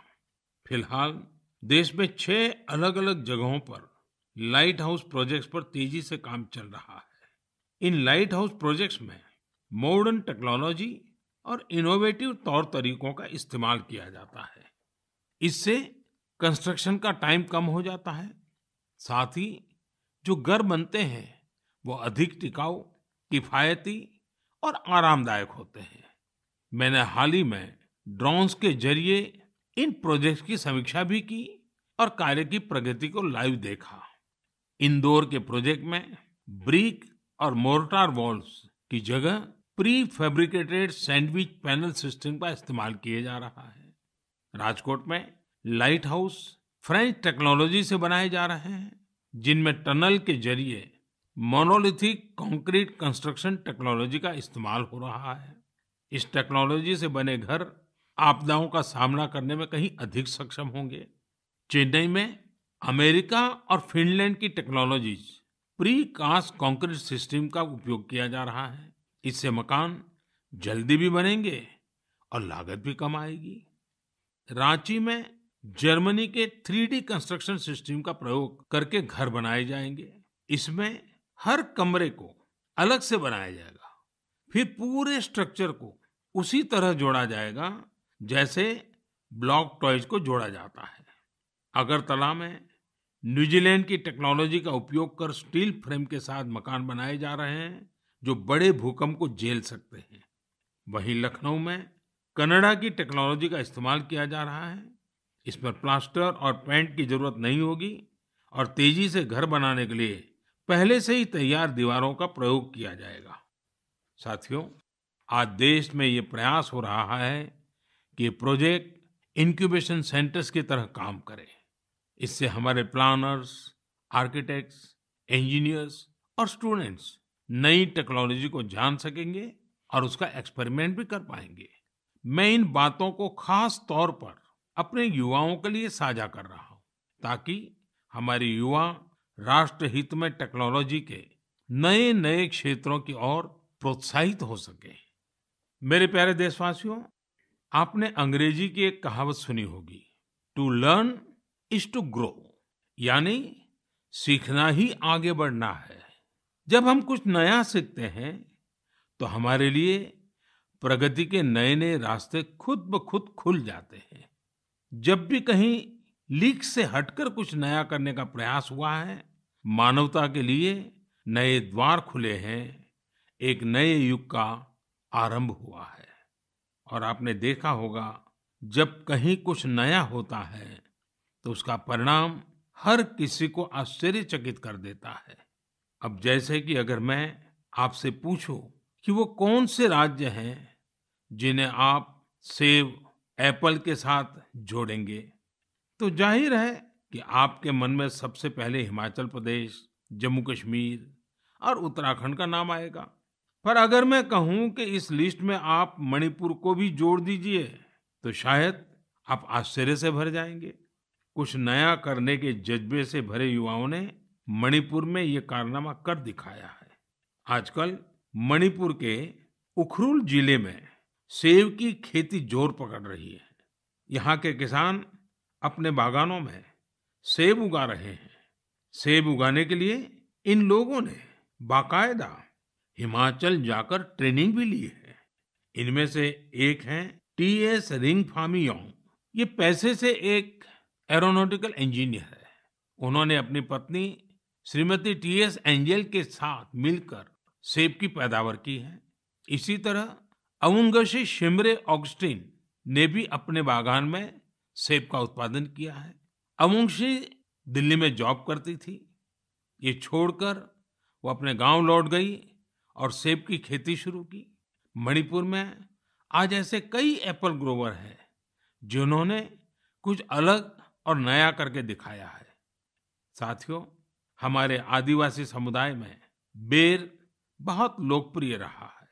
आदिवासी समुदायों के लोग हमेशा से बेर की खेती करते रहे हैं। लेकिन कोविड 19 महामारी के बाद इसकी खेती विशेष रूप से बढ़ती जा रही है। त्रिपुरा के ऊना कोटी के ऐसे ही 32 साल के मेरे युवा साथी हैं विक्रमजीत चकमा। उन्होंने बैर की खेती की शुरुआत कर काफ़ी मुनाफा भी कमाया है और अब तो लोगों को बैर की खेती करने के लिए प्रेरित भी कर रहे हैं। राज्य सरकार भी ऐसे लोगों की मदद के लिए आगे आई है। सरकार द्वारा इसके लिए कई विशेष नर्सरी बनाई गई है ताकि बेर की खेती से जुड़े लोगों की मांग पूरी की जा सके। खेती में इनोवेशन हो रहे हैं तो खेती के बाय प्रोडक्ट्स में भी क्रिएटिविटी देखने को मिल रही है। साथियों, मुझे उत्तर प्रदेश के लखीमपुर खीरी में किए गए एक प्रयास के बारे में भी पता चला है। कोविड के दौरान ही लखीमपुर खीरी में एक अनोखी पहल हुई है। वहाँ महिलाओं को केले के बेकार तनों से फाइबर बनाने की ट्रेनिंग देने का काम शुरू किया गया। वेस्ट में से बेस्ट करने का मार्ग। केले के तने को काटकर मशीन की मदद से बनाना फाइबर तैयार किया जाता है, जो जूट या सन की तरह होता है। इस फाइबर से हैंडबैग, चटाई, दरी कितनी ही चीज़ें बनाई जाती हैं। इससे एक तो फ़सल के कचरे का इस्तेमाल शुरू हो गया। वहीं दूसरी तरफ़ गाँव में रहने वाली हमारी बहनों बेटियों को आय का एक और साधन मिल गया। बनाना फाइबर के इस काम से एक स्थानीय महिला को 400 से 600 रुपये प्रतिदिन की कमाई हो जाती है। लखीमपुर खीरी में सैकड़ों एकड़ ज़मीन पर केले की खेती होती है। केले की फ़सल के बाद आमतौर पर किसानों को इसके तने को फेंकने के लिए अलग से खर्च करना पड़ता था। अब उनके पैसे भी बच जाते हैं, यानी आम के आम, गुठलियों के दाम, ये कहावत यहाँ बिल्कुल सटीक बैठती है। साथियों, एक और बनाना फाइबर से प्रोडक्ट्स बनाए जा रहे हैं। वहीं दूसरी तरफ़ केले के आटे से डोसा और गुलाब जामुन जैसे स्वादिष्ट व्यंजन भी बन रहे हैं। कर्नाटक के उत्तर कन्नड़ और दक्षिण कन्नड़ जिलों में महिलाएँ यह अनूठा कार्य कर रही हैं। ये शुरुआत भी कोरोना काल में ही हुई है। इन महिलाओं ने न सिर्फ़ केले के आटे से डोसा, गुलाब जामुन जैसी चीज़ें बनाई, बल्कि इनकी तस्वीरों को सोशल मीडिया पर शेयर भी किया है।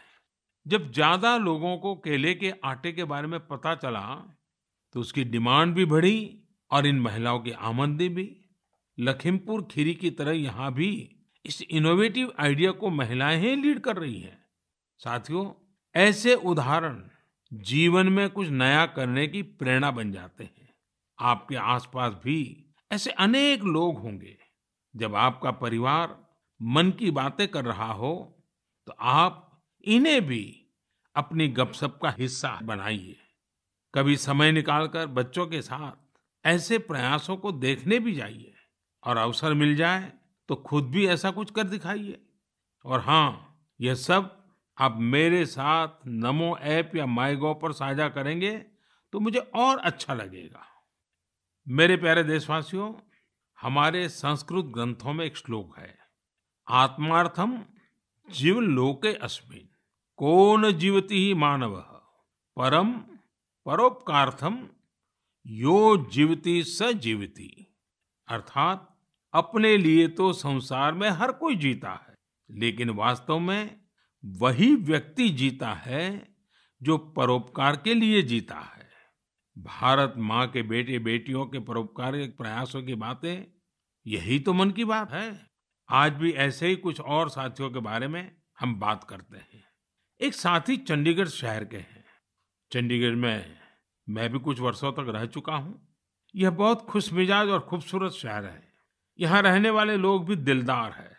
और हाँ अगर आप खाने के शौकीन हो तो यहाँ आपको और आनंद आएगा।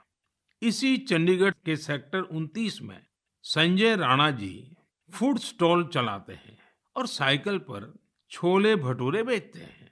एक दिन उनकी बेटी रिद्धिमा और भतीजी रिया एक आइडिया के साथ उनके पास आई। दोनों ने उनसे कोविड वैक्सीन लगवाने वालों को फ्री में छोले भटूरे खिलाने को कहा। वे इसके लिए खुशी खुशी तैयार हो गए। उन्होंने तुरंत ये अच्छा और नेक प्रयास शुरू भी कर दिया। संजय राणा जी के छोले भटूरे मुफ़्त में खाने के लिए आपको दिखाने पड़ेगा कि आपने उसी दिन वैक्सीन लगवाई है। वैक्सीन का मैसेज दिखाते ही वे आपको स्वादिष्ट छोले भटूरे दे देंगे। कहते हैं, समाज की भलाई के काम के लिए पैसे से ज़्यादा सेवा भाव, कर्तव्य भाव की ज़्यादा आवश्यकता होती है। हमारे संजय भाई इसी को सही साबित कर रहे हैं। साथियों, ऐसे ही एक और काम की चर्चा आज करना चाहूँगा। ये काम हो रहा है तमिलनाडु के नीलगिरी में। वहाँ राधिका शास्त्री जी ने एम्बुरेक्स प्रोजेक्ट की शुरुआत की है। इस प्रोजेक्ट का मकसद है पहाड़ी इलाकों में मरीजों को इलाज के लिए आसान ट्रांसपोर्ट उपलब्ध कराना। राधिका कुन्नूर में एक कैफ़े चलाती है। उन्होंने अपने कैफ़े के साथियों से एम्बुरेक्स के लिए फंड जुटाया। नीलगिरी पहाड़ियों पर आज छह एम्बुरेक्स सेवारत हैं और दूर दराज के हिस्सों में इमरजेंसी के समय मरीजों के काम आ रही हैं। एम्बुरेक्स में stretcher oxygen cylinder, first aid box, जैसी कई चीज़ों की व्यवस्था है। साथियों, संजय जी हो या राधिका जी, इनके उदाहरणों से पता चलता है कि हम अपना कार्य, अपना व्यवसाय, नौकरी करते करते भी सेवा के कार्य कर सकते हैं। साथियों, कुछ दिन पहले एक बहुत ही इंटरेस्टिंग और बहुत ही इमोशनल इवेंट हुआ, जिससे भारत जॉर्जिया मैत्री को नई मजबूती मिली। इस समारोह में भारत ने सेंट क्वीन केटेवान के होली रेलिक, यानी उनके पवित्र स्मृति चिन्ह को जॉर्जिया की सरकार और वहाँ की जनता को सौंपा। इसके लिए हमारे विदेश मंत्री स्वयं वहाँ गए थे। बहुत ही भावुक माहौल में हुए इस समारोह में जॉर्जिया के राष्ट्रपति, प्रधानमंत्री, अनेक धर्मगुरु और बड़ी संख्या में जॉर्जिया के लोग उपस्थित थे। इस कार्यक्रम में भारत की प्रशंसा में जो शब्द कहे गए, वो बहुत ही यादगार है। इस एक समारोह ने दोनों देशों के साथ ही गोवा और जॉर्जिया के बीच के संबंधों को भी और प्रगाढ़ कर दिया है। ऐसा इसलिए क्योंकि सेंट क्वीन केटेवान के ये पवित्र अवशेष 2005 में गोवा के सेंट ऑगस्टिन चर्च से मिले थे। साथियों, आपके मन में सवाल होगा कि ये सब क्या है? ये कब और कैसे हुआ? दरअसल, ये आज से 400-500 साल पहले की बात है। क्वीन केटेवान, जॉर्जिया के राज परिवार की बेटी थी। दस साल के कारावास के बाद 1624 में वो शहीद हो गई थी। एक प्राचीन पुर्तगाली दस्तावेज़ के मुताबिक सेंट क्वीन केटेवान की अस्थियों को ओल्ड गोवा के सेंट ऑगस्टिनियन कॉन्वेंट पे रखा गया था। लेकिन लंबे समय तक यह माना जाता रहा कि गोवा में दफनाए गए उनके अवशेष 1930 के भूकंप में गायब हो गए थे। भारत सरकार और जॉर्जिया के इतिहासकारों, रिसर्चर्स, आर्कियोलॉजिस्ट और जॉर्जियन चर्च के दशकों के अथक प्रयासों के बाद 2005 में उन पवित्र अवशेषों को खोजने में सफलता मिली थी। यह विषय जॉर्जिया के लोगों के लिए बहुत ही भावनात्मक है। इसलिए उनके हिस्टोरिकल, रिलीजियस और स्पिरिचुअल सेंटिमेंट्स को ध्यान में रखते हुए भारत सरकार ने इन अवशेषों का एक अंश जॉर्जिया के लोगों को भेंट में देने का निर्णय लिया। भारत और जॉर्जिया के साझे इतिहास के अनूठे पक्ष को संजोए रखने के लिए मैं आज गोवा के लोगों को हृदय से धन्यवाद देना चाहूँगा। गोवा कई महान आध्यात्मिक धरोहरों की भूमि रही है। सेंट ऑगस्टिन चर्च, यूनेस्को की world heritage site, churches and convents of Goa का एक हिस्सा है। मेरे प्यारे देशवासियों, जॉर्जिया से अब मैं आपको सीधे सिंगापुर लेकर चलता हूँ, जहाँ इस महीने की शुरुआत में एक और गौरवशाली अवसर सामने आया। सिंगापुर के प्रधानमंत्री और मेरे मित्र ली सेन लुंग ने हाल ही में रिनोवेट किए गए सिलाट रोड गुरुद्वारा का उद्घाटन किया। उन्होंने पारंपरिक सिख पगड़ी भी पहनी थी। यह गुरुद्वारा लगभग सौ साल पहले बना था और यहाँ भाई महाराज सिंह को समर्पित एक स्मारक भी है। भाई महाराज सिंह जी ने भारत की स्वतंत्रता के लिए लड़ाई लड़ी थी। और ये पल आज़ादी के 75 साल मना रहे हैं, तब और अधिक प्रेरक बन जाता है। दो देशों के बीच पीपल टू पीपल कनेक्ट उसे मजबूती ऐसी ही बातों, ऐसे ही प्रयासों से मिलती है। इनसे यह भी पता चलता है कि सौहार्दपूर्ण माहौल में रहने और एक दूसरे की संस्कृति को समझने का कितना महत्व है। मेरे प्यारे देशवासियों आज मन की बात में हमने अनेक विषयों की चर्चा की। एक और विषय है जो मेरे दिल के बहुत करीब है। ये विषय है जल संरक्षण का। मेरा बचपन जहाँ गुजरा, वहाँ पानी की हमेशा से किल्लत रहती थी। हम लोग बारिश के लिए तरसते थे और इसलिए पानी की एक एक बूंद बचाना हमारे संस्कारों का हिस्सा रहा है। अब जनभागीदारी से जल संरक्षण, इस मंत्र ने वहाँ की तस्वीर बदल दी है। पानी की एक एक बूंद को बचाना, पानी की किसी भी प्रकार की बर्बादी को रोकना, ये हमारी जीवन शैली का एक सहज हिस्सा बन जाना चाहिए। हमारे परिवारों की ऐसी परंपरा बन जानी चाहिए, जिससे हर एक सदस्य को गर्व हो। साथियों, प्रकृति और पर्यावरण की रक्षा भारत के सांस्कृतिक जीवन में, हमारे दैनिक जीवन में रचा बसा हुआ है। वहीं बारिश और मानसून हमेशा से हमारे विचारों, हमारी फिलोसॉफी और हमारी सभ्यता को आकार देते आए हैं। ऋतु संहार और मेघदूत में महाकवि कालिदास ने वर्षा को लेकर बहुत ही सुंदर वर्णन किया है। साहित्य प्रेमियों के बीच ये कविताएँ आज भी बेहद लोकप्रिय हैं। ऋग्वेद के पर्जन्य सूक्तम में भी वर्षा के सौंदर्य का खूबसूरती से वर्णन है। इसी तरह श्रीमद् भागवत में भी काव्यात्मक रूप से पृथ्वी, सूर्य और वर्षा के बीच के संबंधों को विस्तार दिया गया है। अष्टौ मासान निपितम यद भूम्या च ओदमयम बसु स्वगोभि मक्तुम आरेभे पर्जन्य काल आगते। अर्थात सूर्य ने आठ महीने तक जल के रूप में पृथ्वी की संपदा का दोहन किया था। अब मानसून के मौसम में सूर्य इस संचित संपदा को पृथ्वी को वापस लौटा रहा है। वाकई, मानसून और बारिश का मौसम सिर्फ़ खूबसूरत और सुहाना ही नहीं होता, बल्कि यह पोषण देने वाला, जीवन देने वाला भी होता है। वर्षा का पानी जो हमें मिल रहा है, वो हमारी भावी पीढ़ियों के लिए है। ये हमें कभी भूलना नहीं चाहिए। आज मेरे मन में ये विचार आया कि क्यों न इन रोचक संदर्भों के साथ ही मैं अपनी बात समाप्त करूं आप सभी को आने वाले पर्वों की बहुत बहुत शुभकामनाएं पर्व और उत्सवों के समय ये जरूर याद रखिएगा कि कोरोना अभी हमारे बीच से गया नहीं है कोरोना से जुड़े प्रोटोकॉल आपको भूलने नहीं है आप स्वस्थ और प्रसन्न रहें बहुत बहुत धन्यवाद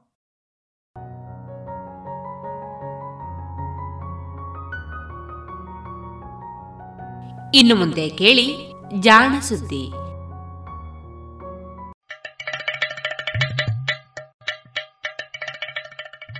ಕೇಳು ಕೇಳು ಕೇಳು ಜಾಣ ಜಾಣ ಸುದ್ದಿಯ ಕೇಳು ಕೇಳು ಕೇಳು ಜಾಣ.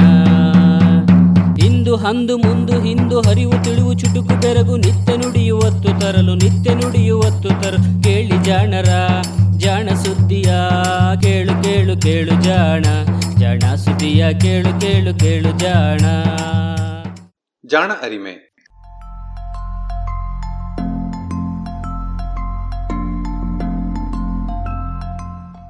ಬಹುಶಃ ಜೀವಿ ವಿಜ್ಞಾನಿಗಳಿಗೆ ಹಾಗೂ ವಿಜ್ಞಾನ ಜಗತ್ತಿಗೆ ಪ್ರೊಫೆಸರ್ ರಾಘವೇಂದ್ರ ಗದಕ್ಕರ್ ಅವರ ಪರಿಚಯ ಮಾಡಿಕೊಡಬೇಕಿಲ್ಲ. ಪ್ರಾಣಿಗಳಲ್ಲಿ ಸಮಾಜ ಹೇಗೆ ರಚನೆಯಾಗಿರುತ್ತದೆ ಎನ್ನುವ ಬಗ್ಗೆ ಸಮಾಜ ಜೀವಿ ಪ್ರಾಣಿಗಳಾದ ಇರುವೆ, ಕಣಜ ಹಾಗೂ ಜೇನುಣಗಳಲ್ಲಿ ಸಾಕಷ್ಟು ಅಧ್ಯಯನವನ್ನು ಮಾಡಿ ಅಂತಾರಾಷ್ಟ್ರೀಯ ಮಟ್ಟದಲ್ಲಿ ಮನ್ನಣೆ ಗಳಿಸಿದಂತಹ ವಿಜ್ಞಾನಿ professor Raghavendra Gadagkar Indian institute of ಸೈನ್ಸ್ನಲ್ಲಿ professor ಆಗಿದ್ದ ಇವರು ಹಲವು ಉನ್ನತ ಹುದ್ದೆಗಳನ್ನು ನಿರ್ವಹಿಸಿದ್ದಾರೆ. ಇಂಡಿಯನ್ ನ್ಯಾಷನಲ್ ಸೈನ್ಸ್ ಅಕಾಡೆಮಿ ಅಥವಾ ಇನ್ಸಾದಂತಹ ಪ್ರತಿಷ್ಠಿತ ಅಕಾಡೆಮಿಯ ಅಧ್ಯಕ್ಷರು ಕೂಡ ಆಗಿದ್ದಾರೆ. ಪ್ರೊಫೆಸರ್ ಗದಕ್ಕರ್ ಇತ್ತೀಚೆಗೆ ದಿ ವೈರ್ ಸೈನ್ಸ್ ಪತ್ರಿಕೆಯಲ್ಲಿ ವಿಜ್ಞಾನ, ಸಮಾಜ ಹಾಗೂ ಪ್ರಜಾಸತ್ತೆಯ ನಡುವಿನ ಸಂಬಂಧಗಳ ಬಗ್ಗೆ ಒಂದು ಅಂಕಣವನ್ನು ಆರಂಭಿಸಿದ್ದಾರೆ. ಈ ಅಂಕಣದ ಕನ್ನಡ ಅನುವಾದವನ್ನ ನಾವು ಜಾಣಸುದ್ದಿಯಲ್ಲಿ ನಿಮಗೆ ಕೇಳಿಸಲಿದ್ದೇವೆ.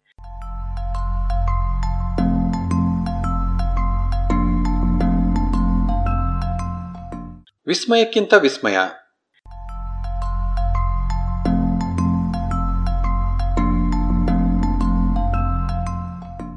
ಹೇಳಿ ಮಾಡಿಸಿದ ಗಂಡು ಹೆಣ್ಣಿನ ಜಗಳ.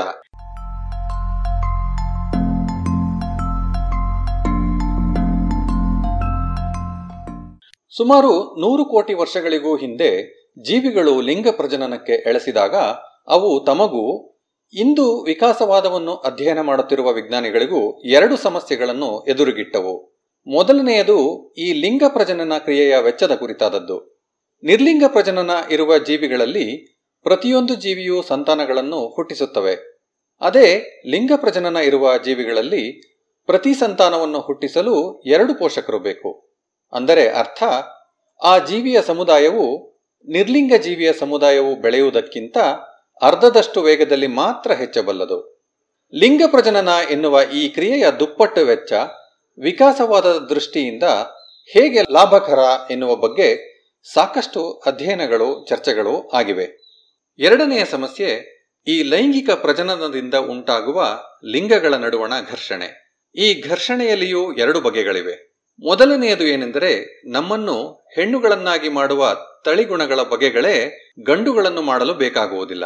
ಹೀಗಾಗಿ ನಿಸರ್ಗ ಗಂಡು ಮತ್ತು ಹೆಣ್ಣುಗಳಲ್ಲಿ ಬೇರೆ ಬೇರೆ ಬಗೆಯ ಜೀನ್ಗಳನ್ನು ಆಯ್ಕೆ ಮಾಡುತ್ತದೆ. ಮುಂದಿನ ಸಂತಾನದಲ್ಲಿ ಇವೆರಡೂ ಜೊತೆಯಾಗುವುದರಿಂದ ಮೊದಲಿನ ಆಯ್ಕೆಯನ್ನು ತಿದ್ದಬೇಕಾಗುತ್ತದೆ. ಹೀಗೆ ನಾವು ಯಾರೂ ಕೂಡ ನಿಸರ್ಗ ಆಯ್ಕೆ ಮಾಡಬಹುದಾದ ಅತ್ಯುತ್ತಮರಲ್ಲ.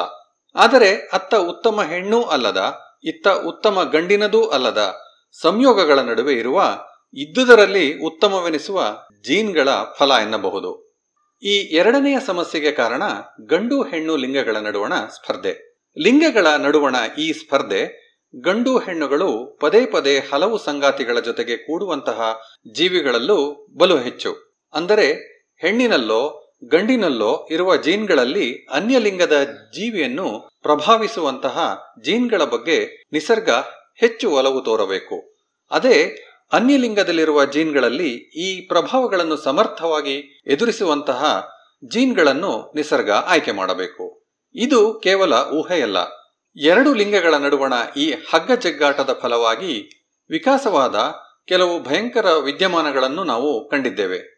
ಕೆಲವು ಕೀಟಗಳಲ್ಲಿ ಗಂಡುಗಳು ತಮ್ಮ ವೀರ್ಯದ ಜೊತೆಗೆ ಕೆಲವು ಹಾನಿಕರ ರಾಸಾಯನಿಕಗಳನ್ನು ಹೆಣ್ಣುಗಳ ದೇಹದೊಳಗೆ ಸೇರಿಸಿಬಿಡುತ್ತವೆ. ಈ ಗಂಡು ವಿಷಗಳು ಹೆಣ್ಣು ಇಡೀ ಜೀವಮಾನದಲ್ಲಿ ಇಡಬಹುದಾದ ಮೊಟ್ಟೆಗಳೆಲ್ಲವನ್ನು ಆಗಲೇ ಸುಟ್ಟು ಸಾಯುವಂತೆ ಮಾಡಬಹುದು. ಖಂಡಿತವಾಗಿಯೂ ಇದು ಹೆಣ್ಣಿಗೆ ಒಳ್ಳೆಯದಲ್ಲ. ಆದರೆ ಹೆಣ್ಣಿನ ಎಲ್ಲ ಸಂತಾನಗಳಿಗೂ ಗಂಡೇ ತಂದೆಯಾಗಿರುತ್ತದೆ. ಇಂತಹ ಜೀವಿಗಳಲ್ಲಿ ಹೆಣ್ಣುಗಳು ಈ ಗಂಡು ವಿಷಗಳನ್ನು ನಿಷ್ಕ್ರಿಯಗೊಳಿಸುವುದು ಪತ್ತೆಯಾಗಿದೆ. ಅಷ್ಟೇ ಅಲ್ಲ ಇನ್ನೂ ಕೆಲವು ಹೆಣ್ಣುಗಳು ಇನ್ನೂ ಒಂದು ಹೆಜ್ಜೆ ಮುಂದುವರೆದು ತಮ್ಮ ಸಂಗಾತಿಗಳನ್ನೇ ಹಿಡಿದು ತಿಂದು ಬಿಡುವುದು ಉಂಟು. ಆದರೆ ಈ ವಿಷಯದಲ್ಲಿ ಗಂಡು ಹೆಣ್ಣುಗಳ ನಡುವೆ ಕುತೂಹಲಕರವಾದ ಅಸಮತೋಲನವಿದೆ. ಸಾಮಾನ್ಯವಾಗಿ ಗಂಡುಗಳು ಸಂತಾನಾಭಿವೃದ್ಧಿಗೆ ವ್ಯಯಿಸುವ ಶಕ್ತಿ ಮತ್ತು ಸಮಯಗಳು ಹೆಣ್ಣುಗಳು ವಹಿಸುವುದಕ್ಕಿಂತಲೂ ಕಡಿಮೆಯೇ. ಆ ಕಾರಣ ಗಂಡುಗಳು ಹೆಣ್ಣುಗಳಿಗೆ ಸಾಧ್ಯವಾಗುವುದಕ್ಕಿಂತಲೂ ಹೆಚ್ಚು ಸಂತಾನಗಳನ್ನು ಪಡೆಯಬಹುದು. ಹೀಗಾಗಿ ಗಂಡುಗಳೊಳಗೆ ತಮ್ಮ ಸಂಗಾತಿಗಳಿಗಾಗಿ ಬಲು ತೀವ್ರವಾಗಿ ಸ್ಪರ್ಧೆ ಇರುತ್ತದೆ. ಅಂದರೆ ಗಂಡುಗಳೇ ಹೆಚ್ಚು ಇರುವಂತಹ ಸಮೂಹಗಳಲ್ಲಿ ಗಂಡುಗಳ ನಡುವೆ ಹೆಚ್ಚೆಚ್ಚು ಸ್ಪರ್ಧೆ ಉಂಟು ಮಾಡುವ ಗುಣಗಳಿಗೆ ನಿಸರ್ಗ ಒತ್ತು ಕೊಡುತ್ತದೆ ವ್ಯತಿರಿಕ್ತವಾಗಿ ಹೆಣ್ಣುಗಳೇ ಹೆಚ್ಚಿರುವ ಸಮೂಹದಲ್ಲಿ ಗಂಡುಗಳ ನಡುವೆ ಸ್ಪರ್ಧೆ ಹಾಗೂ ಹೋರಾಟ ಕಡಿಮೆ ಇರುವಂತೆ ನಿಸರ್ಗ ಆಯ್ದುಕೊಳ್ಳುತ್ತದೆ.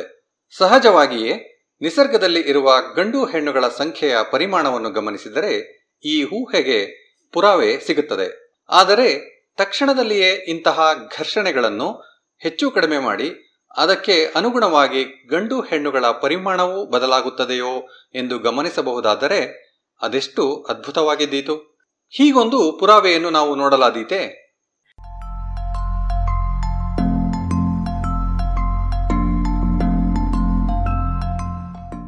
ಸಾಮಾನ್ಯವಾಗಿ ವಿಕಾಸದ ಪ್ರಕ್ರಿಯೆ ಬಲು ನಿಧಾನ ಎಂಬ ನಂಬಿಕೆ ಇರುವುದರಿಂದ ಇಂತಹ ಯಾವುದೇ ಊಹೆಯನ್ನು ಪ್ರಯೋಗಗಳ ಮೂಲಕ ಪರೀಕ್ಷಿಸುವುದು ಅಸಾಧ್ಯ. ಈ ಬಗ್ಗೆ ಡಾರ್ವಿನ್ ಹೀಗೆ ಹೇಳಿದ್ದ.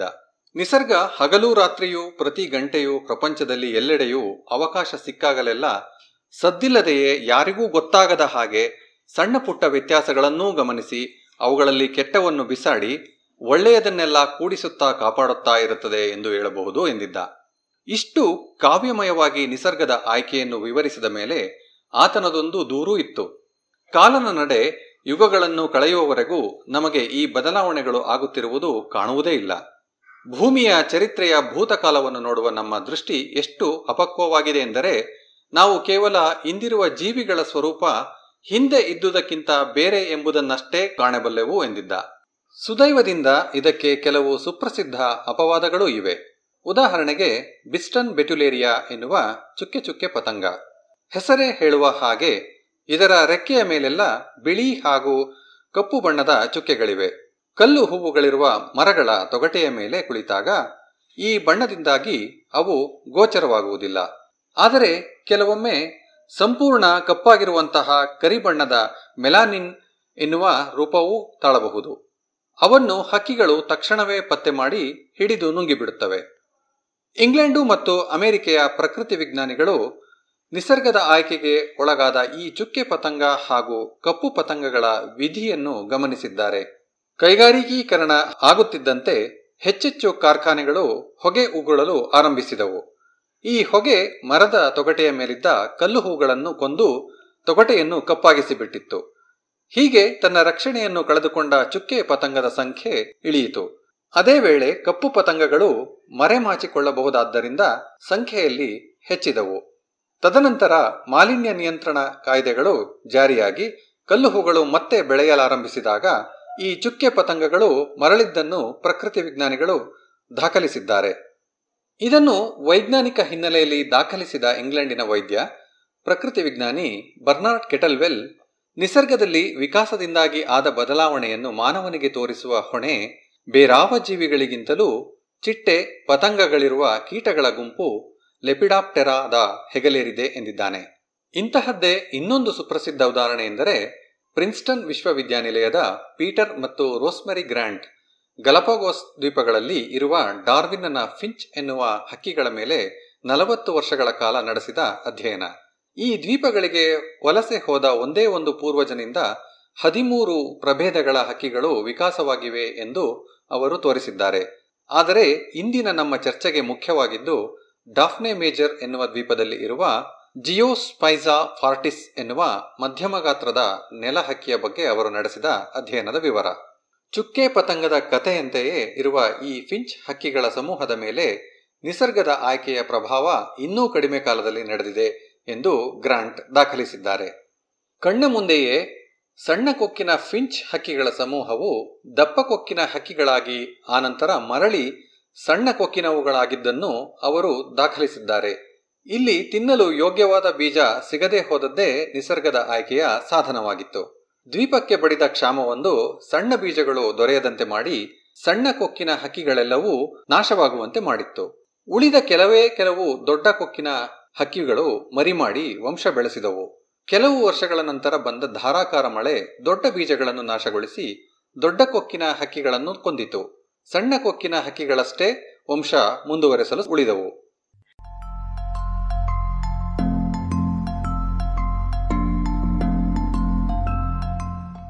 ಇವು ಎಷ್ಟೇ ಸುಸ್ಪಷ್ಟ ಎನಿಸಿದರೂ ಶೀಘ್ರಗತಿಯ ವಿಕಾಸವನ್ನು ಗಮನಿಸಲು ಅನುವು ಮಾಡಿಕೊಡುವಂತಹ ಇಂತಹ ಉದಾಹರಣೆಗಳು ಬಲು ಕಡಿಮೆ ಹಾಗೂ ಅಪರೂಪ. ಜೊತೆಗೆ ಸಂಶೋಧಕರಿಗೆ ಈ ವಿಕಾಸದ ತೀವ್ರತೆಯನ್ನಾಗಲಿ, ಗುರಿಯನ್ನಾಗಲಿ ನಿಯಂತ್ರಿಸುವ ಅವಕಾಶಗಳು ಕಡಿಮೆ. ಅಂದರೆ ನಿಸರ್ಗದಲ್ಲಿರುವ ವಿಕಾಸವು ನಮ್ಮಿಚ್ಛೆಗನುಗುಣವಾಗಿ ಇರುವುದಿಲ್ಲ. ಆದರೆ ನಾವೀಗ ಚರ್ಚಿಸುತ್ತಿರುವ ವಿಕಾಸ ವಿಜ್ಞಾನದ ವಿಚಾರಗಳನ್ನು ಪರೀಕ್ಷಿಸಬೇಕೆಂದರೆ ಈ ನಿಯಂತ್ರಣ ಬೇಕೇ ಬೇಕು. ಹೀಗೆ ವಿಕಾಸವನ್ನು ನಮ್ಮ ಇಚ್ಛಾನುವರ್ತಿಯಾಗಿಸಿ ನಿಸರ್ಗದ ಆಯ್ಕೆ ಹೇಗಿರುತ್ತದೆ ಎನ್ನುವುದನ್ನು ನೋಡಲು ಒಂದು ಮಾರ್ಗವಿದೆ. ಸಂಶೋಧಕನ ಜೀವಿತ ಕಾಲದೊಳಗೆ ಯಾಕೆ? ಒಬ್ಬ ಪಿಎಚ್ ಡಿ ಮಾಡುವ ಅವಧಿಯೊಳಗೆ ನಿಸರ್ಗದ ಆಯ್ಕೆಯನ್ನು ನಾವು ನೋಡಬಹುದು. ಇದಕ್ಕೆ ಬೇಕಾಗಿದ್ದು ಸ್ವಲ್ಪ ಚೌಕಟ್ಟನ್ನು ಮೀರಿದ ಯೋಚನೆ. ನಾವು ಇಂದು ಕಾಣುವ ಹಿಂದೆ ನಡೆದ ವಿಕಾಸದ ಹಾದಿಯಲ್ಲಿ ನಿಸರ್ಗದ ಆಯ್ಕೆಯ ಪರಿಣಾಮಗಳನ್ನು ವಿವರಿಸಲು ಡಾರ್ವಿನ್ ಕೃತಕ ಆಯ್ಕೆಯಿಂದ ಸ್ಫೂರ್ತಿ ಪಡೆದಿದ್ದ. ಸಾವಿರದ ಎಂಟುನೂರ ಐವತ್ತೊಂಬತ್ತರಲ್ಲಿ ಈ ಬಗ್ಗೆ ತಾನು ಬರೆದ ಆರಿಜಿನ್ ಆಫ್ ಸ್ಪೀಶೀಸ್ ಪುಸ್ತಕದಲ್ಲಿ ಪಶುಸಂಗೋಪಕರು ಹಾಗೂ ತೋಟಗಾರಿಕೆಯವರು ಮೂಲ ಸಮೂಹದಿಂದ ನಿರ್ದಿಷ್ಟ ಗುಣಗಳಿರುವ ತಳಿಗಳನ್ನಷ್ಟೇ ಆಯ್ದು ಬೆಳೆಸುವ ಮೂಲಕ ಬೇಕಾದ ಗುಣವಿರುವವುಗಳನ್ನು ಹೇಗೆ ಪಡೆಯುತ್ತಾರೆ ಎನ್ನುವುದರ ಬಗ್ಗೆ ಒಂದು ಅಧ್ಯಾಯವನ್ನೇ ಮೀಸಲಾಗಿಟ್ಟಿದ್ದ. ಪ್ರತಿ ಸಂತತಿಯಲ್ಲಿಯೂ ಸಂತಾನಾಭಿವೃದ್ಧಿಗೆ ನಿಶ್ಚಿತ ಗುಣವಿರುವ ತಂದೆ ತಾಯಿಗಳನ್ನೇ ಆಯ್ದುಕೊಂಡು ಉಳಿದವನ್ನು ಬಿಟ್ಟು ಬಿಡುವುದೇ ಆ ಉಪಾಯವಾಗಿತ್ತು. ತಮ್ಮದೇ ನಿಯಂತ್ರಣದಲ್ಲಿ ಪ್ರಯೋಗಾಲಯದೊಳಗೆ ಪಶುಸಂಗೋಪಕರು ಹಾಗೂ ತೋಟಗಾರಿಕೆಯವರಂತೆ ನಿರ್ದಿಷ್ಟ ಬಗೆಯ ಆಯ್ಕೆಯ ಒತ್ತಡವನ್ನು ಹೇರಲು ವಿಜ್ಞಾನಿಗಳು ಕಲಿತದ್ದು ಡಾರ್ವಿನ್ನನ ಈ ಪುಸ್ತಕ ಪ್ರಕಟವಾಗಿ ನೂರು ವರ್ಷಗಳು ಕಳೆದ ಮೇಲಷ್ಟೇ. ಆದರೆ ಒಮ್ಮೆ ಈ ಉಪಾಯ ಕೈಗೆಟುಕಿದ ಮೇಲೆ ಉಳಿದದ್ದು ಕೇವಲ ಮುನ್ನಡೆಯಷ್ಟೇ. ಪ್ರಯೋಗಾಲಯದಲ್ಲಿ ಪ್ರಾಯೋಗಿಕವಾಗಿ ವಿಕಾಸ ಕ್ರಿಯೆಯ ಅಧ್ಯಯನ ಈಗ ವಿಕಾಸದ ಅಧ್ಯಯನಕ್ಕೆ ಒಂದು ಪ್ರಬಲ ಸಾಧನವಾಗಿದೆ. ಇದು ನಾವು ತರ್ಕಿಸಿದ ವಿಕಾಸದ ನಡೆಗಳನ್ನು ಅರ್ಥ ಮಾಡಿಕೊಳ್ಳಲು ನೆರವಾಗುತ್ತದೆ ಅಷ್ಟೇ ಅಲ್ಲ, ಹಲವು ವಿಸ್ಮಯಗಳನ್ನೂ ಮುಂದಿಡುತ್ತದೆ. ನಾವು ನಿರೀಕ್ಷಿಸಿದಕ್ಕಿಂತಲೂ ಅಧಿಕವಾದ ಗುಣಗಳು ವಿಕಾಸವಾಗುತ್ತವೆ. ಇವನ್ನು ಪೂರಕ ಪ್ರತಿಫಲ ಅಥವಾ ಕಾರಿಲೇಟೆಡ್ ರೆಸ್ಪಾನ್ಸ್ ಎಂದು ವಿಕಾಸ ವಿಜ್ಞಾನಿಗಳು ಹೆಸರಿಸಿದ್ದಾರೆ. ಪ್ರಯೋಗಾಲಯದಲ್ಲಿ ನಡೆಸುವ ಇಂತಹ ಪರೀಕ್ಷೆಗಳು ವಿಕಾಸ ಹೇಗೆ ಸಾಗುತ್ತದೆಂದು ನಾವು ಮಾಡಿದ ಊಹೆಗಳು ಸಂಪೂರ್ಣ ತಪ್ಪೂ ಇರಬಹುದು ಎನ್ನುವ ಅರಿವನ್ನೂ ತರಬಹುದು. ಮಿಶಿಗನ್ ಸ್ಟೇಟ್ ವಿಶ್ವವಿದ್ಯಾನಿಲಯದ ರಿಚರ್ಡ್ ಲೆನ್ಸ್ಕಿ ಈ ರೀತಿಯಲ್ಲಿ ಬ್ಯಾಕ್ಟೀರಿಯಾಗಳ ಸಾವಿರಾರು ಸಂತತಿಗಳನ್ನು ವಿಕಾಸದ ಒತ್ತಡಕ್ಕೆ ಒಳಪಡಿಸುವುದರಲ್ಲಿ ಸುಪ್ರಸಿದ್ಧ. ದುರದೃಷ್ಟವಶಾತ್, ಬ್ಯಾಕ್ಟೀರಿಯಾದ ಜಟಿಲ ಸ್ವರೂಪ ಹಾಗೂ ನಡವಳಿಕೆಯಿಂದಾಗಿ ಹಲವು ಸ್ವಾರಸ್ಯಕರ ಪ್ರಶ್ನೆಗಳಿಗೆ ಈ ಪರೀಕ್ಷೆಗಳು ಉತ್ತರ ನೀಡದಾಗಿವೆ. ಹೀಗಾಗಿ ಈಗ ಮಾನವ ಕಂಡಂತಹ ಸುಸ್ಪಷ್ಟವಾದ ವಿಕಾಸದ ಬದಲಾವಣೆಗಳಿಗೆ ಪುರಾವೆ ಒದಗಿಸುವ ಹೊಣೆ ಡ್ರೊಸೊಫಿಲಾ ಮಲನೋಗ್ಯಾಸ್ಟರ್ ಎನ್ನುವ ಹಣ್ಣು ನೊಣದ ಹೆಗಲೇರಿದೆ. ಈ ಹಣ್ಣು ನೊಣಗಳನ್ನು ಪ್ರಯೋಗಗಳಿಗೆ ಬಳಸಿದ ಮೊದಲಿಗನಲ್ಲದಿದ್ದರೂ ಅವನ್ನು ಪ್ರಯೋಗಗಳಿಗೆ ಮಾದರಿ ಪಶುವನ್ನಾಗಿ ಫಲಪ್ರದವಾಗಿ ಬಳಸಿಕೊಂಡವರಲ್ಲಿ ಅಮೆರಿಕೆಯ ಜೀವವಿಜ್ಞಾನಿ ಥಾಮಸ್ ಹಂಟ್ ಮೋರ್ಗನ್ ಮೊದಲಿಗನೆ. ಈತ ಮತ್ತು ಈತನ ವಿದ್ಯಾರ್ಥಿಗಳು ನ್ಯೂಯಾರ್ಕಿನ ಕೊಲಂಬಿಯಾ ವಿಶ್ವವಿದ್ಯಾನಿಲಯದಲ್ಲಿ ಹಣ್ಣು ನೊಣಗಳದ್ದೇ ಕೋಣೆಯನ್ನು ಸೃಷ್ಟಿಸಿದ್ದರು. ಇವರ ಜೀವನ ಚರಿತ್ರೆ ಬರೆದ ಗರೆತ್ ವಿಲಿಯಮ್ಸ್ ಹೇಳುವ ಹಾಗೆ ಮೂರು ಮಿಲಿಮೀಟರ್ ಉದ್ದ ಹಾಗೂ ಕಿಲೋಗ್ರಾಮಿನ ದಶಲಕ್ಷದಲ್ಲೊಂದು ಅಂಶದಷ್ಟು ಹಗುರವಾದ ಈ ನೊಣಗಳನ್ನು ಸಾಕುವುದು ಸುಲಭ. ಅದರಲ್ಲೂ ಇದನ್ನು ಬೆಳೆಸುವ ಹಾಲಿನ ಬಾಟಲಿಗಳನ್ನು ಮ್ಯಾನ್ಹ್ಯಾಟನ್ನಲ್ಲಿ ಬೆಳ್ಳಂಬೆಳಗ್ಗೆ ಎಲ್ಲರ ಮನೆಯ ಮುಂದಿನಿಂದ ಕದ್ದು ತರಬಹುದಾದ್ದರಿಂದ ಇದರ ಕೃಷಿ ಅಗ್ಗವೂ ಕೂಡ. ಡ್ರೊಸೋಫಿಲಾ ಬೆಳೆಯಲು ಅಮೃತವೇನೂ ಬೇಕಿಲ್ಲ. ಕೊಳೆತ ಬಾಳೆಹಣ್ಣು ಸಾಕು. ಜೊತೆಗೆ ಇವುಗಳ ಸಂತಾನ ಕ್ರಿಯೆ ಅತ್ಯದ್ಭುತ. ಹೆಣ್ಣುಗಳಿರುವ ಬಾಟಲಿಯೊಳಗೆ ಬಿಟ್ಟ ಒಂದು ಗಂಡು ನೊಣ ಏನಿಲ್ಲವೆಂದರೂ ಸಾವಿರದ ನಾಲ್ಕುನೂರು ಸಂತಾನಗಳಿಗೆ ಅಪ್ಪನಾಗುತ್ತದೆ. ಒಂದಿಷ್ಟು ಗಾಜಿನ ಕೊಳವೆಗಳು, ಮೆಕ್ಕೆಜೋಳದ ಹಿಟ್ಟು ಹಾಗೂ ಬಲು ಚತುರ ಬುದ್ಧಿವಂತ ಹಾಗೂ ವಿಜ್ಞಾನಬದ್ಧ ವಿದ್ಯಾರ್ಥಿಗಳ ನೆರವಿನಿಂದ ಮೊಹಾಲಿಯ Indian institute of science education and research ಸಂಸ್ಥೆಯ ಎನ್ ಜಿ ಪ್ರಸಾದ್ ಲಿಂಗಗಳ ನಡುವಣ ಘರ್ಷಣೆಯನ್ನು ನೈಸರ್ಗಿಕ ಆಯ್ಕೆಯಿಂದ ಬೇಕಿದ್ದಾಗ ಇರುವಂತೆ, ಬೇಡವಾದಾಗ ಕಾಣೆಯಾಗುವಂತೆ ಮಾಡಬಹುದು ಎಂದು ತೋರಿಸಿದ್ದಾರೆ.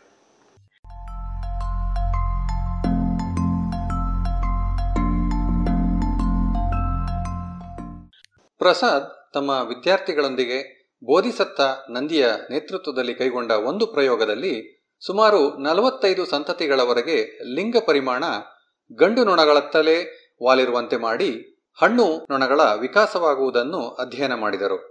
ಪ್ರತಿ ಸಂತತಿಯಲ್ಲಿಯೂ, ಪ್ರತಿ ಬಾಟಲಿಯಲ್ಲಿಯೂ ಹೆಣ್ಣುಗಳ ಸಂಖ್ಯೆಗಿಂತಲೂ ಮೂರು ಪಟ್ಟು ಗಂಡುಗಳೇ ಇರುವಂತೆ ಕಾಯ್ದುಕೊಂಡರು. ನೊಣಗಳು ಸಮಾನ ಸಂಖ್ಯೆಯಲ್ಲಿ ಗಂಡು ಹೆಣ್ಣುಗಳೆರಡನ್ನೂ ಹುಟ್ಟಿಸಿದರೂ, ಇವರ ಮುಂದಿನ ಸಂತತಿಯನ್ನು ಕೃಷಿ ಮಾಡಲು ಹೆಣ್ಣುಗಳ ಸಂಖ್ಯೆಗಿಂತಲೂ ಮೂರು ಪಟ್ಟು ಗಂಡುಗಳನ್ನಿಡುತ್ತಿದ್ದರು. ಇದೇ ರೀತಿಯಲ್ಲಿ ಬೇರೆ ಪ್ರಯೋಗಗಳಲ್ಲಿ ಗಂಡುಗಳಿಗಿಂತಲೂ ಮೂರು ಪಟ್ಟು ಹೆಣ್ಣುಗಳೇ ಇರುವಂತೆ ಮಾಡಿದರು.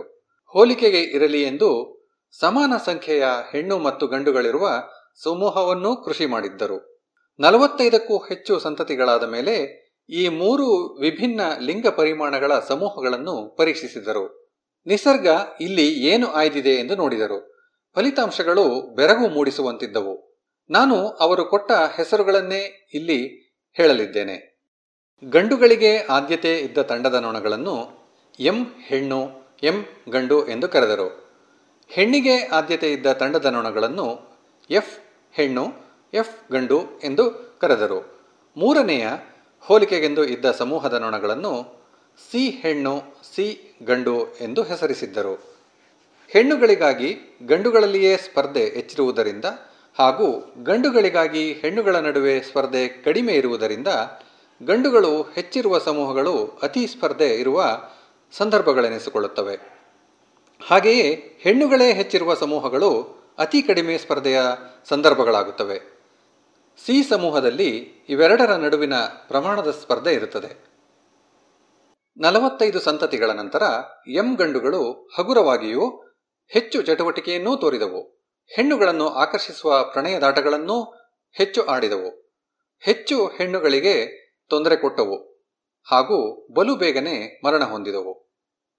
ಇಂತಹ ಗಂಡುಗಳ ಜೊತೆಗೆ ಕೂಡಿದಾಗ ಮೂಲ ಸಮೂಹದ ಹೆಣ್ಣುಗಳು ಕೂಡ ಬಲು ಬೇಗನೆ ಸತ್ತವಲ್ಲದೆ ಕಡಿಮೆ ಸಂತಾನಗಳನ್ನು ಹುಟ್ಟಿಸಿದವು. ಎಂ ಗಂಡುಗಳು ಸೀಮಿತ ಸಂಖ್ಯೆಯ ಹೆಣ್ಣುಗಳಿಗಾಗಿ ಘೋರವಾಗಿ ಸ್ಪರ್ಧಿಸುತ್ತಾ ತರಾತುರಿಯ ಬದುಕನ್ನು ಬದುಕಿದ್ದವು.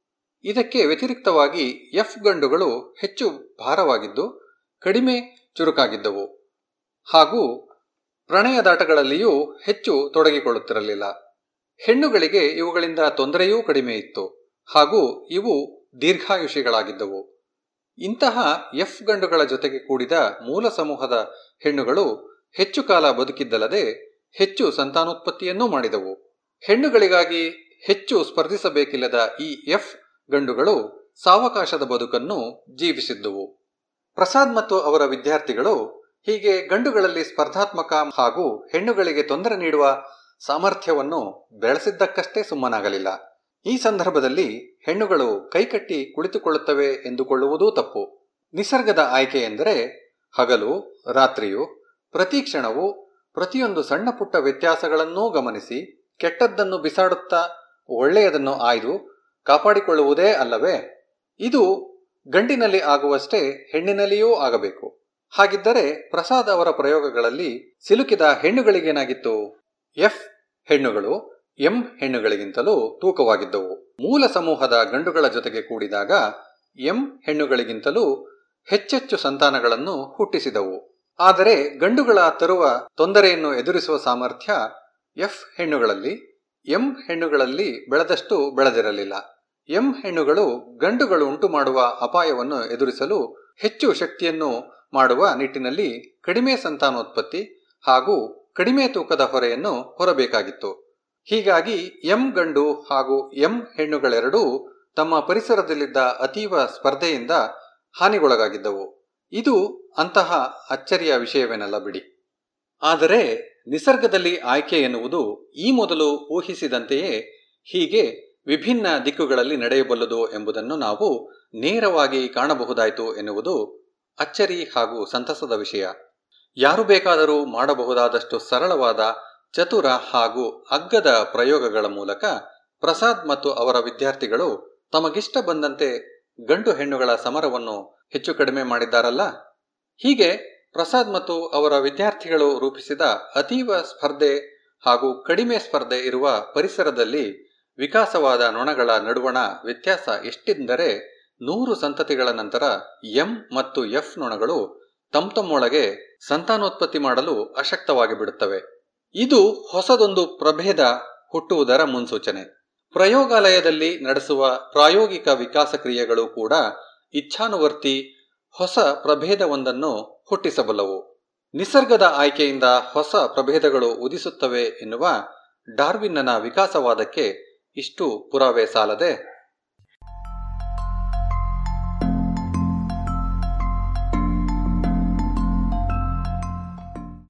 ಇದು ಇಂದಿನ ಜಾಣ ಅರಿಮೆ.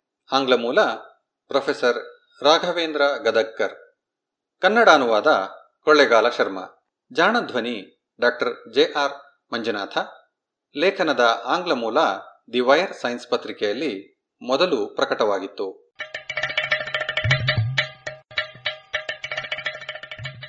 ಜಾಣ ಸುದ್ದಿಯ ಬಗ್ಗೆ ಸಲಹೆ, ಸಂದೇಹಗಳು ಇದ್ದಲ್ಲಿ ನೇರವಾಗಿ ಒಂಬತ್ತು ಎಂಟು ಎಂಟು ಆರು ಆರು, ನಾಲ್ಕು, ಸೊನ್ನೆ, ಮೂರು, ಎರಡು, ಎಂಟು. ಈ ನಂಬರಿಗೆ ವಾಟ್ಸಪ್ ಮಾಡಿ, ಇಲ್ಲವೇ ಕರೆ ಮಾಡಿ.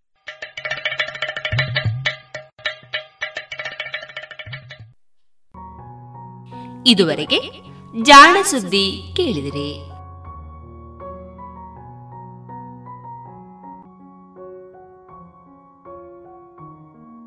ಇನ್ನು ಮುಂದೆ ಮಧುರ ಗಾನ ಪ್ರಸಾರವಾಗಲಿದೆ.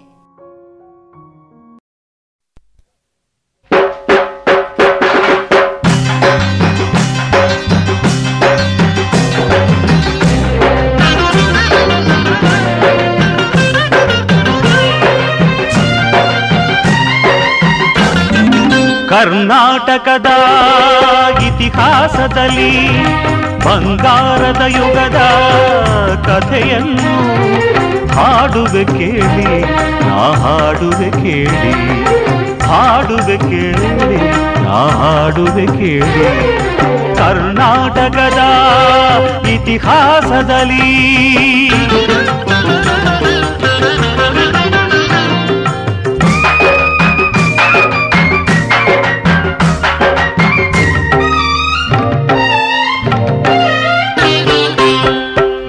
ಜ್ಞಾನದ ಜ್ಯೋತಿಯು ವಿದ್ಯಾರಣ್ಯರು ಅನುಗ್ರಹಗೈದ ಭೂಮಿಗಿದು.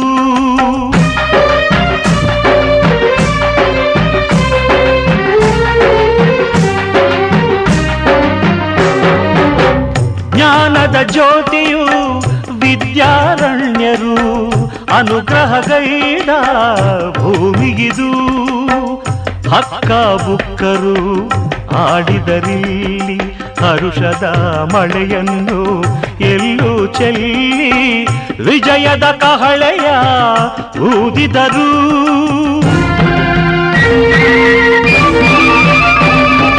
ವಿಜಯನಗರ ಸ್ಥಾಪನೆ ಮಾಡಿದರು.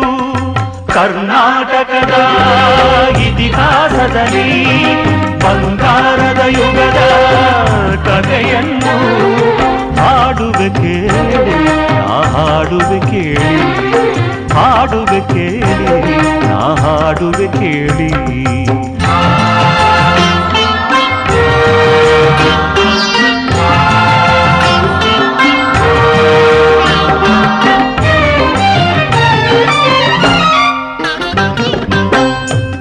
ಗಂಡರ ಗಂಡ, ಧೀರ ಪ್ರಚಂಡ ಕೃಷ್ಣದೇವರಾಯ ಆಳಿದ ವೈಭವದೆ ಗಂಡರ ಗಂಡ, ಧೀರ ಪ್ರಚಂಡ ಕೃಷ್ಣದೇವರಾಯ ಆಡಿದ ವೈಭವದೆ ಕಲಿಗಳ ನಾಡು, ಕವಿಗಳ ಬೀಡು, ಕಲಿಗಳ ನಾಡು, ಕವಿಗಳ ಬೀಡು. ಎನಿಸಿತು ಹಂಪೆಯು ಆ ಕನ್ನಡ ಬಾವುಟ ಹಾರಿಸಿದ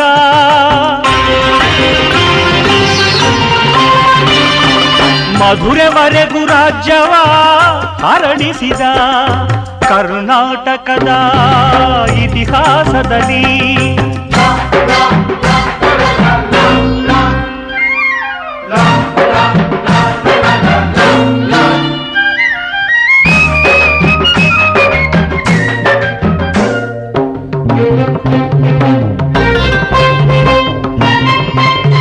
ಸಂಗೀತ ನಾಟ್ಯಗಳ ಸಂಗಮವಿಲ್ಲೇ ಶಿಲ್ಪ ಕಲೆಗಳ ತಾಣವಿದೆ. ಸಂಗೀತ ನಾಟ್ಯಗಳ ಸಂಗಮವಿಲ್ಲೇ ಶಿಲ್ಪ ಕಲೆಗಳ ತಾಣವಿದೆ.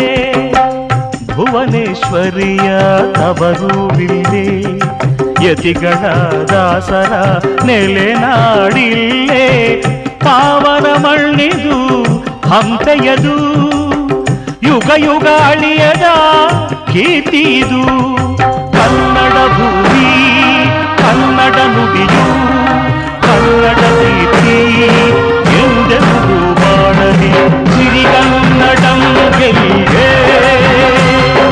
ಸಿರಿಗನ್ನಡಂ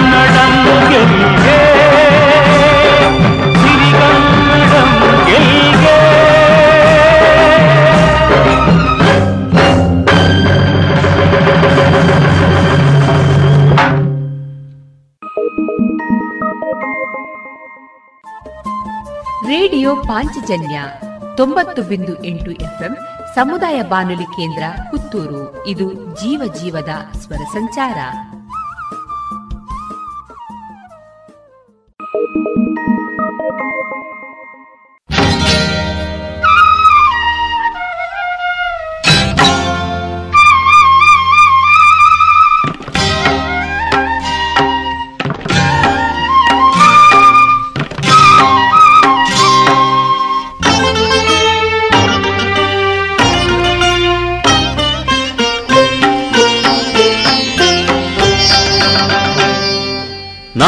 ಕಂಡೆ ನಿನ್ನ ಮಧುರ ಮಧುರ ಘಳಿಗೆಯಲಿ ನೀ ತಂದೆ ಲಾಸ್ಯ ಪಲುಕು ಪಲುಕು ಹೆಜ್ಜೆಯಲಿ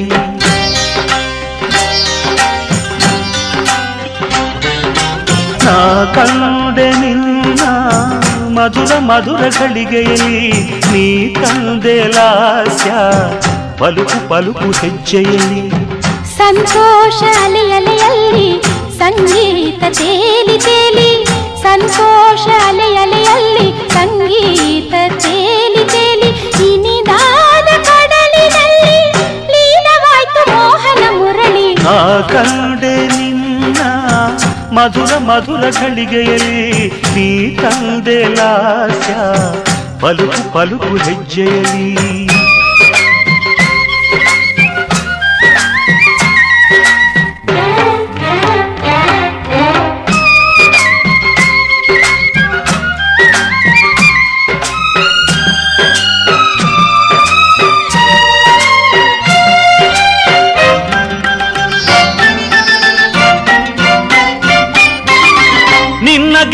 ಗೆಜ್ಜೆ ಘಲಿರೆನ್ನುವಾಗ ನನ್ನ ಹೃದಯ ನುಡಿಯಿತುವಾಗ ನಿನ್ನ ಕಣ್ಣು ಕರೆದಿರುವಾಗ ನನ್ನ ಬಯಕೆ ಪಡೆಯಿತು ಯೋಗ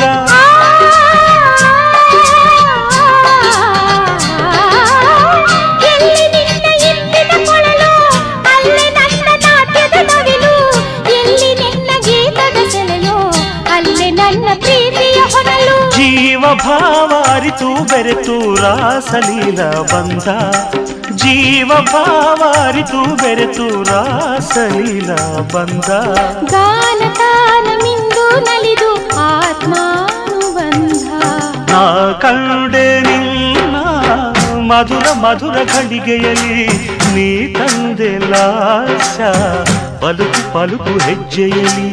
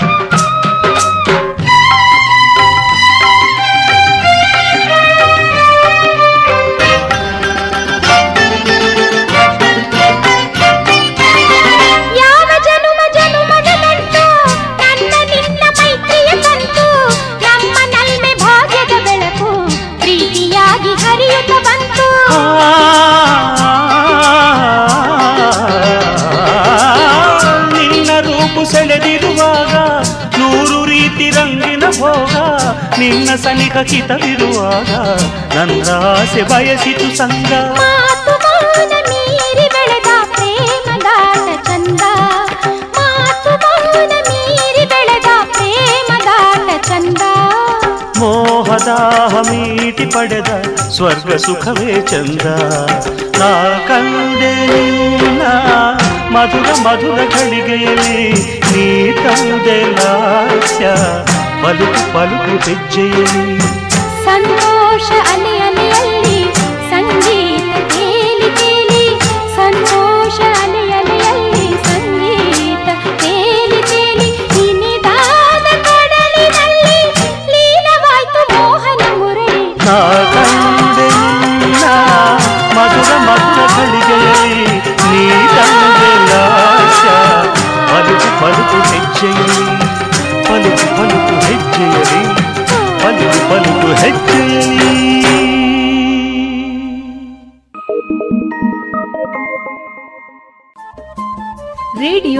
ಪಾಂಚಜನ್ಯ ತೊಂಬತ್ತು ಬಿಂದು ಎಂಟು ಎಫ್ಎಂ ಸಮುದಾಯ ಬಾನುಲಿ ಕೇಂದ್ರ ಪುತ್ತೂರು. ಇದು ಜೀವ ಜೀವದ ಸ್ವರ ಸಂಚಾರ.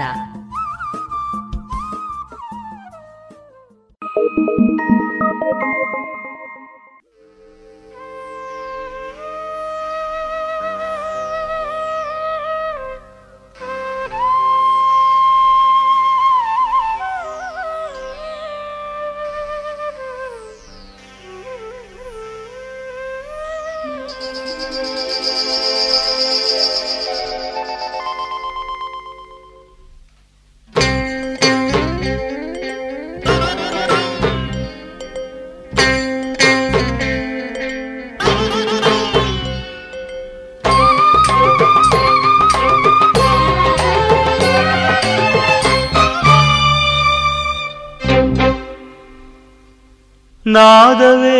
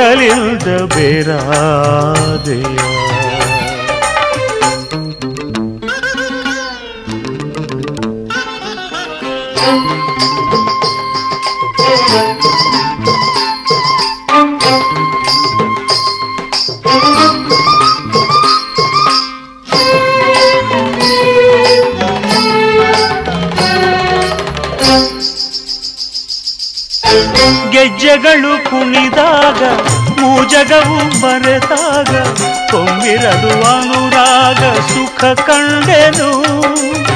ನಿನ್ನನಗು ಮರೆಯಾಗೆ ವೇಣುವಿದು ಮೂಕಾಗೆ, ಕಂಬನಿ ಹೊಳೆಯಲ್ಲಿ ನಾಮಿಲ್ದೆನು ದೈವವದು ಇರದಂಥ ಗುಡಿಯಾದೆನ ರಸಹೀನ ಇಲ್ದಾಯ್ತು ಈ ಜೀವನ. ವೇದನೆ ರಾಗವ ವಿರಹದ ಲಯದಲ್ಲಿ ಹೃದಯದ ಮೀಟಿದೆಯ ನಾದವೇ ನನ್ನಿಂದ ದೂರಾದೆಯ ಜೀವವೇ ಒಡಲಿಂದ ಬೇರಾದೆಯ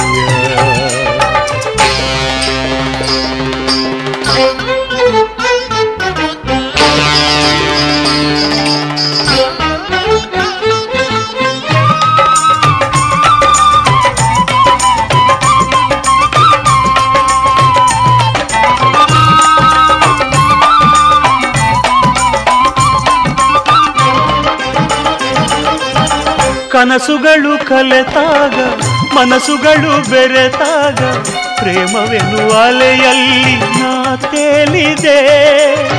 ಜನ್ಮಗಳ ಬಂಧನವೋ, ಈ ನನ್ನ ತಪಫಲವೋ ಆತ್ಮಗಳ ಸಮ್ಮಿಲನ ಸವಿ ನೋಡಿದೆ.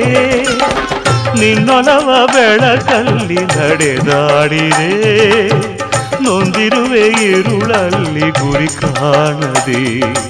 ದೇಹಕ್ಕೆ ಪ್ರಾಣವೂ ಆಗಿದೆ, ಭಾರವು ಅಂತ್ಯವ ತೋರಿಸೆಯ. ನಾದವೇ, ನನ್ನಿಂದ ದೂರಾದೆಯ? ಜೀವವೇ ಒಡಲಿಂದ ಬೇರಾದೆಯ? ವೇದನೆ ರಾಗವ ವಿರಹದ ಲಯದಲ್ಲಿ ಹೃದಯದ ಮೀಟಿದೆಯ? ನಾದವೇ ನಾದಲೇ ನನ್ನಿಲ್ದ ದೂರಾದೆಯ.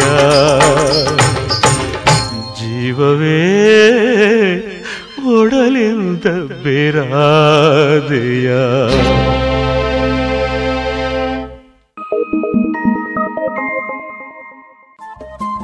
ರೇಡಿಯೋ ಪಾಂಚಜನ್ಯ ತೊಂಬತ್ತು ಬಿಂದು ಎಂಟು ಎಫ್ಎಂ ಸಮುದಾಯ ಬಾನುಲಿ ಕೇಂದ್ರ ಪುತ್ತೂರು. ಇದು ಜೀವ ಜೀವದ ಸ್ವರ ಸಂಚಾರ.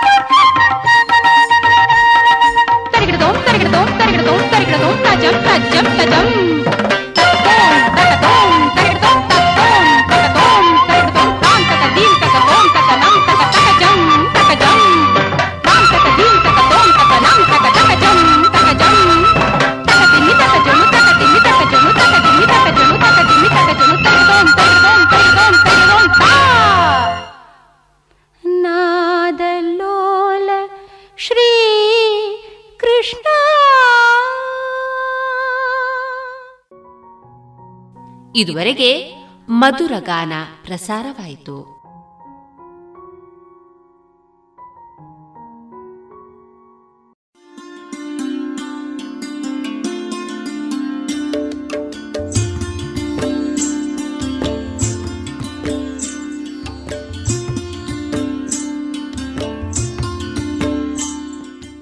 ರೇಡಿಯೋ ಪಾಂಚಜನ್ಯ ಸಮುದಾಯ ಬಾನುಲಿ ಕೇಂದ್ರದಿಂದ ನಿಮ್ಮ ಕಾರ್ಯಕ್ರಮಗಳು ಪ್ರಸಾರವಾಗಬೇಕೆ? ಹಾಗಿದ್ದರೆ ನಮ್ಮನ್ನು ಸಂಪರ್ಕಿಸಿ. ನಮ್ಮ ದೂರವಾಣಿ ಸಂಖ್ಯೆ ಸೊನ್ನೆ ಎಂಟು ಎರಡು ಐದು ಒಂದು, ಎರಡು ಒಂಬತ್ತು ಎಂಟು ನಾಲ್ಕು ಒಂಬತ್ತು ಒಂಬತ್ತು.